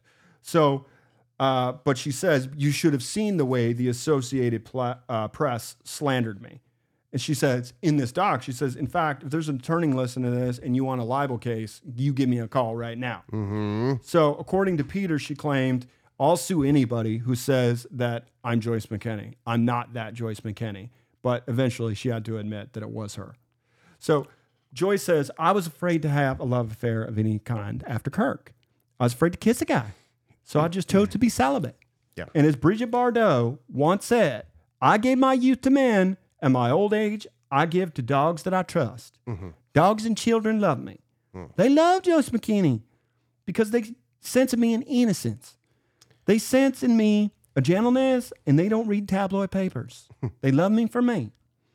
Peter says, look, she's not an evil person. She's clearly a bit crazy, eccentric, self obsessed, self involved, and manipulative and barking mad, basically. Yeah. So, barking mad. I like what he did there. I don't even think he uh, intended to do it. Barking mad. Well, Joyce closes and says, You could tell yourself a million times, God knows the truth. It would be nice if all you had to deal with every day was God, but you don't. You have to deal with people.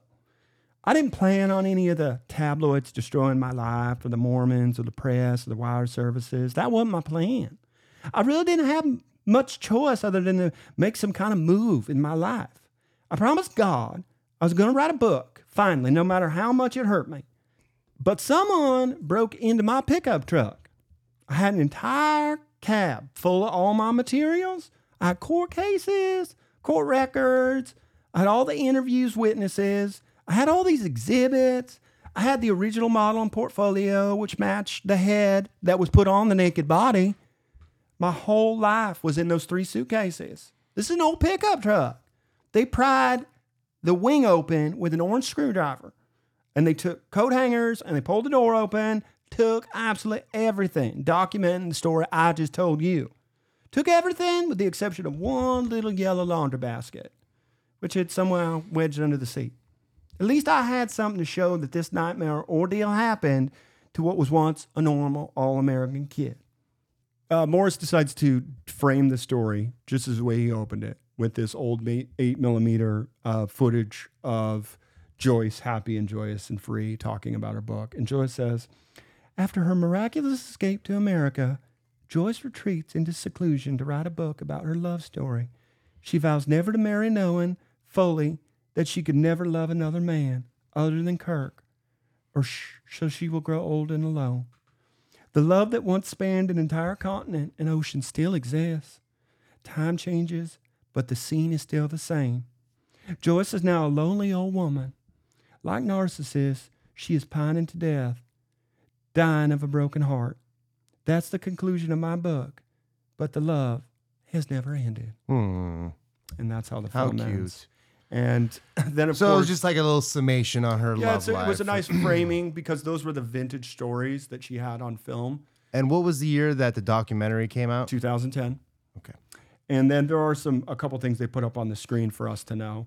Um, Joyce McKinney is still working on her book. Okay. Scotland Yard never pursued her extradition. Mhm. She still lives with her five booger clones: Sweet. Booger Hong, Booger Raw, Booger Mac, Booger Park, and Booger Lee. she formed, like I said, she formed the dogs. Oh my god. Lee. Booger is it, Lee. Is it because of Yeah, obviously. Hong? fucking Chinaman Well, Hong? no, I mean Booger Hong is for Doctor. That's Jin so Han Hong. that's good. Fucking crazy. Um, what a fucking crazy. World. remember her accomplice KJ? Yeah. He died in 2004 of Wow. kidney failure. hmm Steve Moskowitz could not be located anywhere. Ooh. Um, Now he's part of Mossad. Kirk Anderson lives in Utah and refused to be interviewed. Cool. Would you like to hear what the documentary did not cover? Tell me about it, baby. Okay. What did they Uh, Well, what did from they- my source, exclude? this is from a Guardian article from Omit. 2011, and it was titled Joyce McKinney and the Battle of the Tabloids. Well, this says she converted to Mormonism in 1973. They didn't mention that. So she had already been a part of the Mormon church. She'd moved to Provo to study at the church, uh, BYU, that's Brigham Young University. Well, while she, FBI, CIA, BYU, BYU, while in Utah, Brigham Young. she set about infiltrating the social circle around the Osmonds. Use the word what? infiltrate. Yeah. Do you know who the do you know the the Osmonds, of course. Yeah, the squeaky clean family pop group that were the pride of the Mormon Church. They're By- still doing tours, probably. Of course they are. Donnie and Marie. Donnie and Marie somewhere. Well, by various accounts, she fashioned a relationship of sorts with one of the brothers, Wayne Osmond. okay. Um, now, a guy wrote What's a book. his fucking name? Wayne. He's got a brother named Wayne. Get the fuck out of here. According to Anthony Delano, who wrote a book called Joyce McKinney and the Case of the Manacled Mormon, he noted that Olive Osmond, the family's matriarch, was sufficiently concerned to take steps to keep McKinney away from her boys. There were also reports that when Wayne later announced his engagement to another woman, McKinney was devastated. Oh. So, not long after the Osmond crisis, McKinney met Kirk Anderson and the couple started dating. Okay. So, um, Yeah. You know what's weird is how closely rela- related, like crazy fanatic and like CIA spooks can actually be. yeah, no, I hear you. Um, well, she described this is uh, McKinney Kirk as a combination of Clark Kent and Gary Cooper. Now, obviously, we, we know this guy was overweight and six years younger as well. Uh, but according to McKinney, they had slept together. This is before they went there. She lost her virginity and overwhelmed by guilt, Anderson confessed his sinful behavior to Mormon elders, who promptly put a stop to the affair.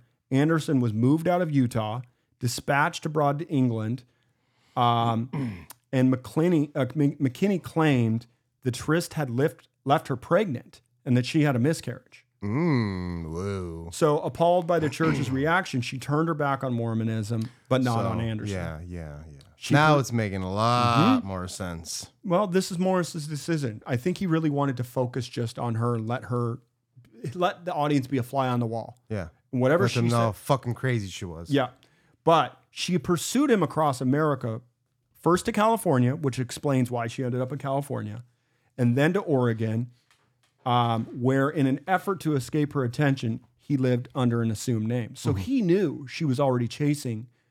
Uh, he that she was on onto him before he Yeah. was in England. Yeah.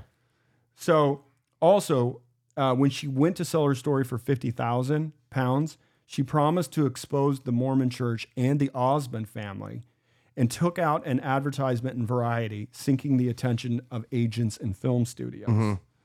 So, Uh, just a, a- an update on what happened to Joyce afterwards. Okay. Remember the 84 incident in Salt Lake? Yep. Where she was uh, arrested for stalking him? Well, at the time of her apprehension, McKinney was found living in her vehicle near the airport in Salt Lake. A search of the vehicle uncovered road maps, rope, handcuffs, and notebooks keeping detailed records of Anderson's routines. McKinney Weird. insisted that she had driven to the airport to book a flight, though it was later revealed that she had driven several thousand miles from her home in North Carolina. It was subsequently reported that McKinney had been accused of telling a 15 year old boy to break into a house in Tennessee so that he could buy a prosthetic leg for her horse.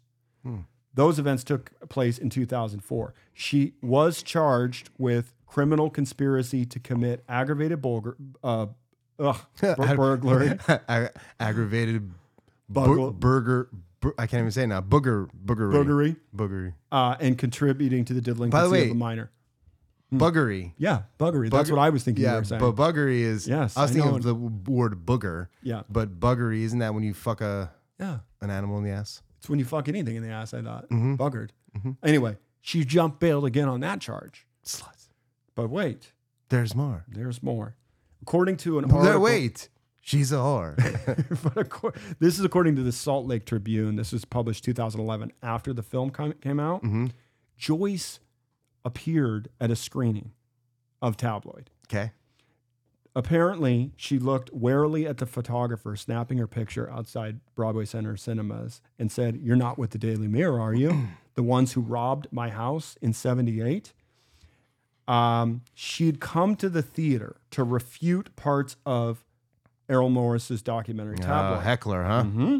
during a Q&A session with a surprised audience that had just seen McKinley on screen, she defended her name, slammed the tabloid and mainstream reporters who says wronged her, talked about a lawsuit against the film's producers, Hmm. condemned the Church of Jesus Christ of Latter-day Saints, and showed off her cloned pit bull, Booger Hong, which is Booger 1. Right. McKinney uh, has dropped in announced on other screenings of Tabloid across the country, including a Q&A session where Morris was at in New York. Uh, she visited New, uh, Salt Lake City because she said, I wanted to see the Mormon reaction. When the once petite, m- petite McKinney um, walked to the front of the Broadway auditorium, she asked the audience, How many people in here think Joyce McKinney kidnapped and raped the 300 pound, six foot five Mormon missionary? She counted five people who raised their hands and then quipped, You're Mormons, huh? Uh, I So, didn't say morons. no, McKinney claims the film's producers got her to be interviewed in the movie by misleading her, telling her that Morris was working on a TV series about victims of paparazzi. She said, I had no idea they were going to do this trashy movie. She said, adding that her family has been traumatized by the film. Meanwhile, McKinney said Hollywood is interested in telling her story. Kirsten Dunst is running around all over Hollywood saying, I have to have this part. Ah. McKinney claimed, I'm more of a Katie Heigl type. Oh, She's an Okay. ex Mormon This fucking like bitch. me. Yeah. If Hollywood tells her story, McKinney said, I hope this time around it's a love story. Well, but wait. There's more. Of course there's fucking more, buddy. the Virgin Suicides. uh, This that- that's a great film. mhm. This is uh from especially Jan- when they die. At This the is end. yeah, this is from January 15, 2016, and the headline uh, via The Guardian reads Madam Mayhem Joyce McKinney, who kidnapped a Mormon missionary as a sex slave, sues Oscar winning documentary filmmaker for portraying her as a prostitute. Mm. So now 66, um, she claims Morris and the producers of Tabloid tricked her into giving her an interview, believing it was to clear her name, but which only made her look even crazier. Nobody needs any help making this woman look Mm-hmm. Nope. crazier. According Pretty to, easy. according to Hollywood Reporter, Joyce claimed they offered me uh, about sixty-five thousand to settle, and I told them to kiss my butt. Aw. They made millions off me. I'm going to take it to the all the way to the end. I want my day in court. McKinney is suing for breach of contract, fraud, and the infliction of emotional distress. Partially blind, she claims that the filmmakers broke into her home and stole photos and footage. She also claims they forced her to sign release papers, threatening to kill her guide dog if she refused. Her case is based John Wick shit. around the argument that tabloid portrayed her as a prostitute.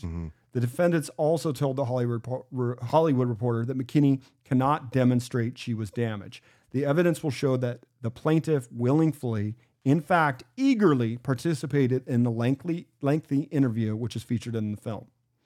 Uh, McKinney will appear in court in LA when the case is next heard uh, on February 29th. Now, during the kidnapping, she also claimed eventually, after promising to marry her and having his chains loosened, Anderson managed to escape and went to the police. He told them that during his ordeal, McKinney said she would ravage him until she was sure she was pregnant. Um, again, Sounds like rape. yeah, M- McKinney also claimed the police had been corrupt cops to pay off the Mormons. Uh, I now, see that happening.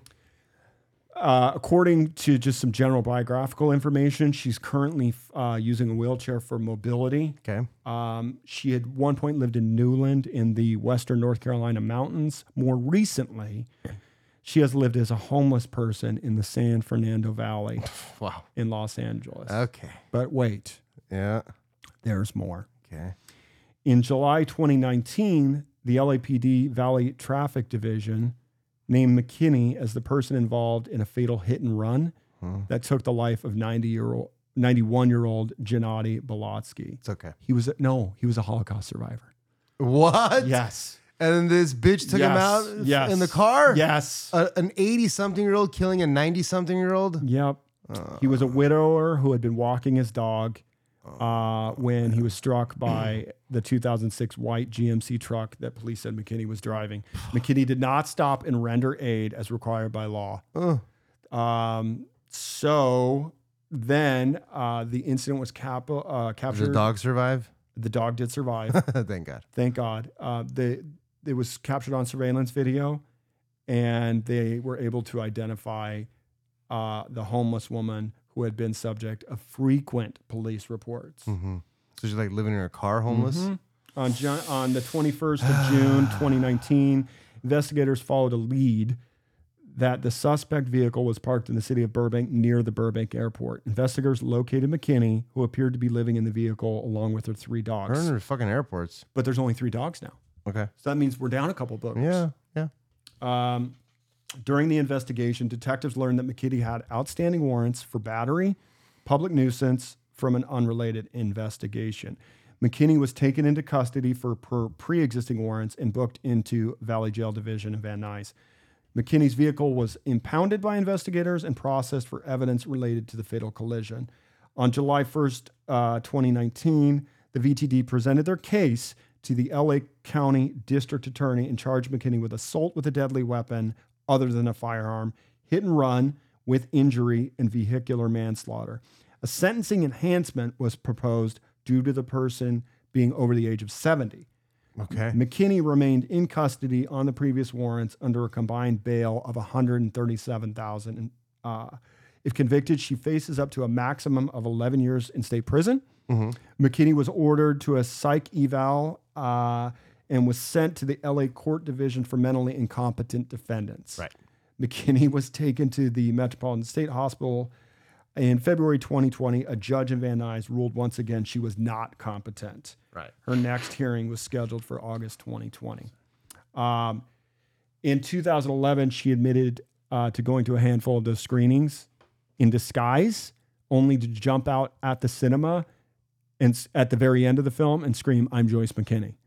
Cool. Yeah. As for Kirk, um, he's now a real estate agent, um, uh, possibly living in Orem, Utah.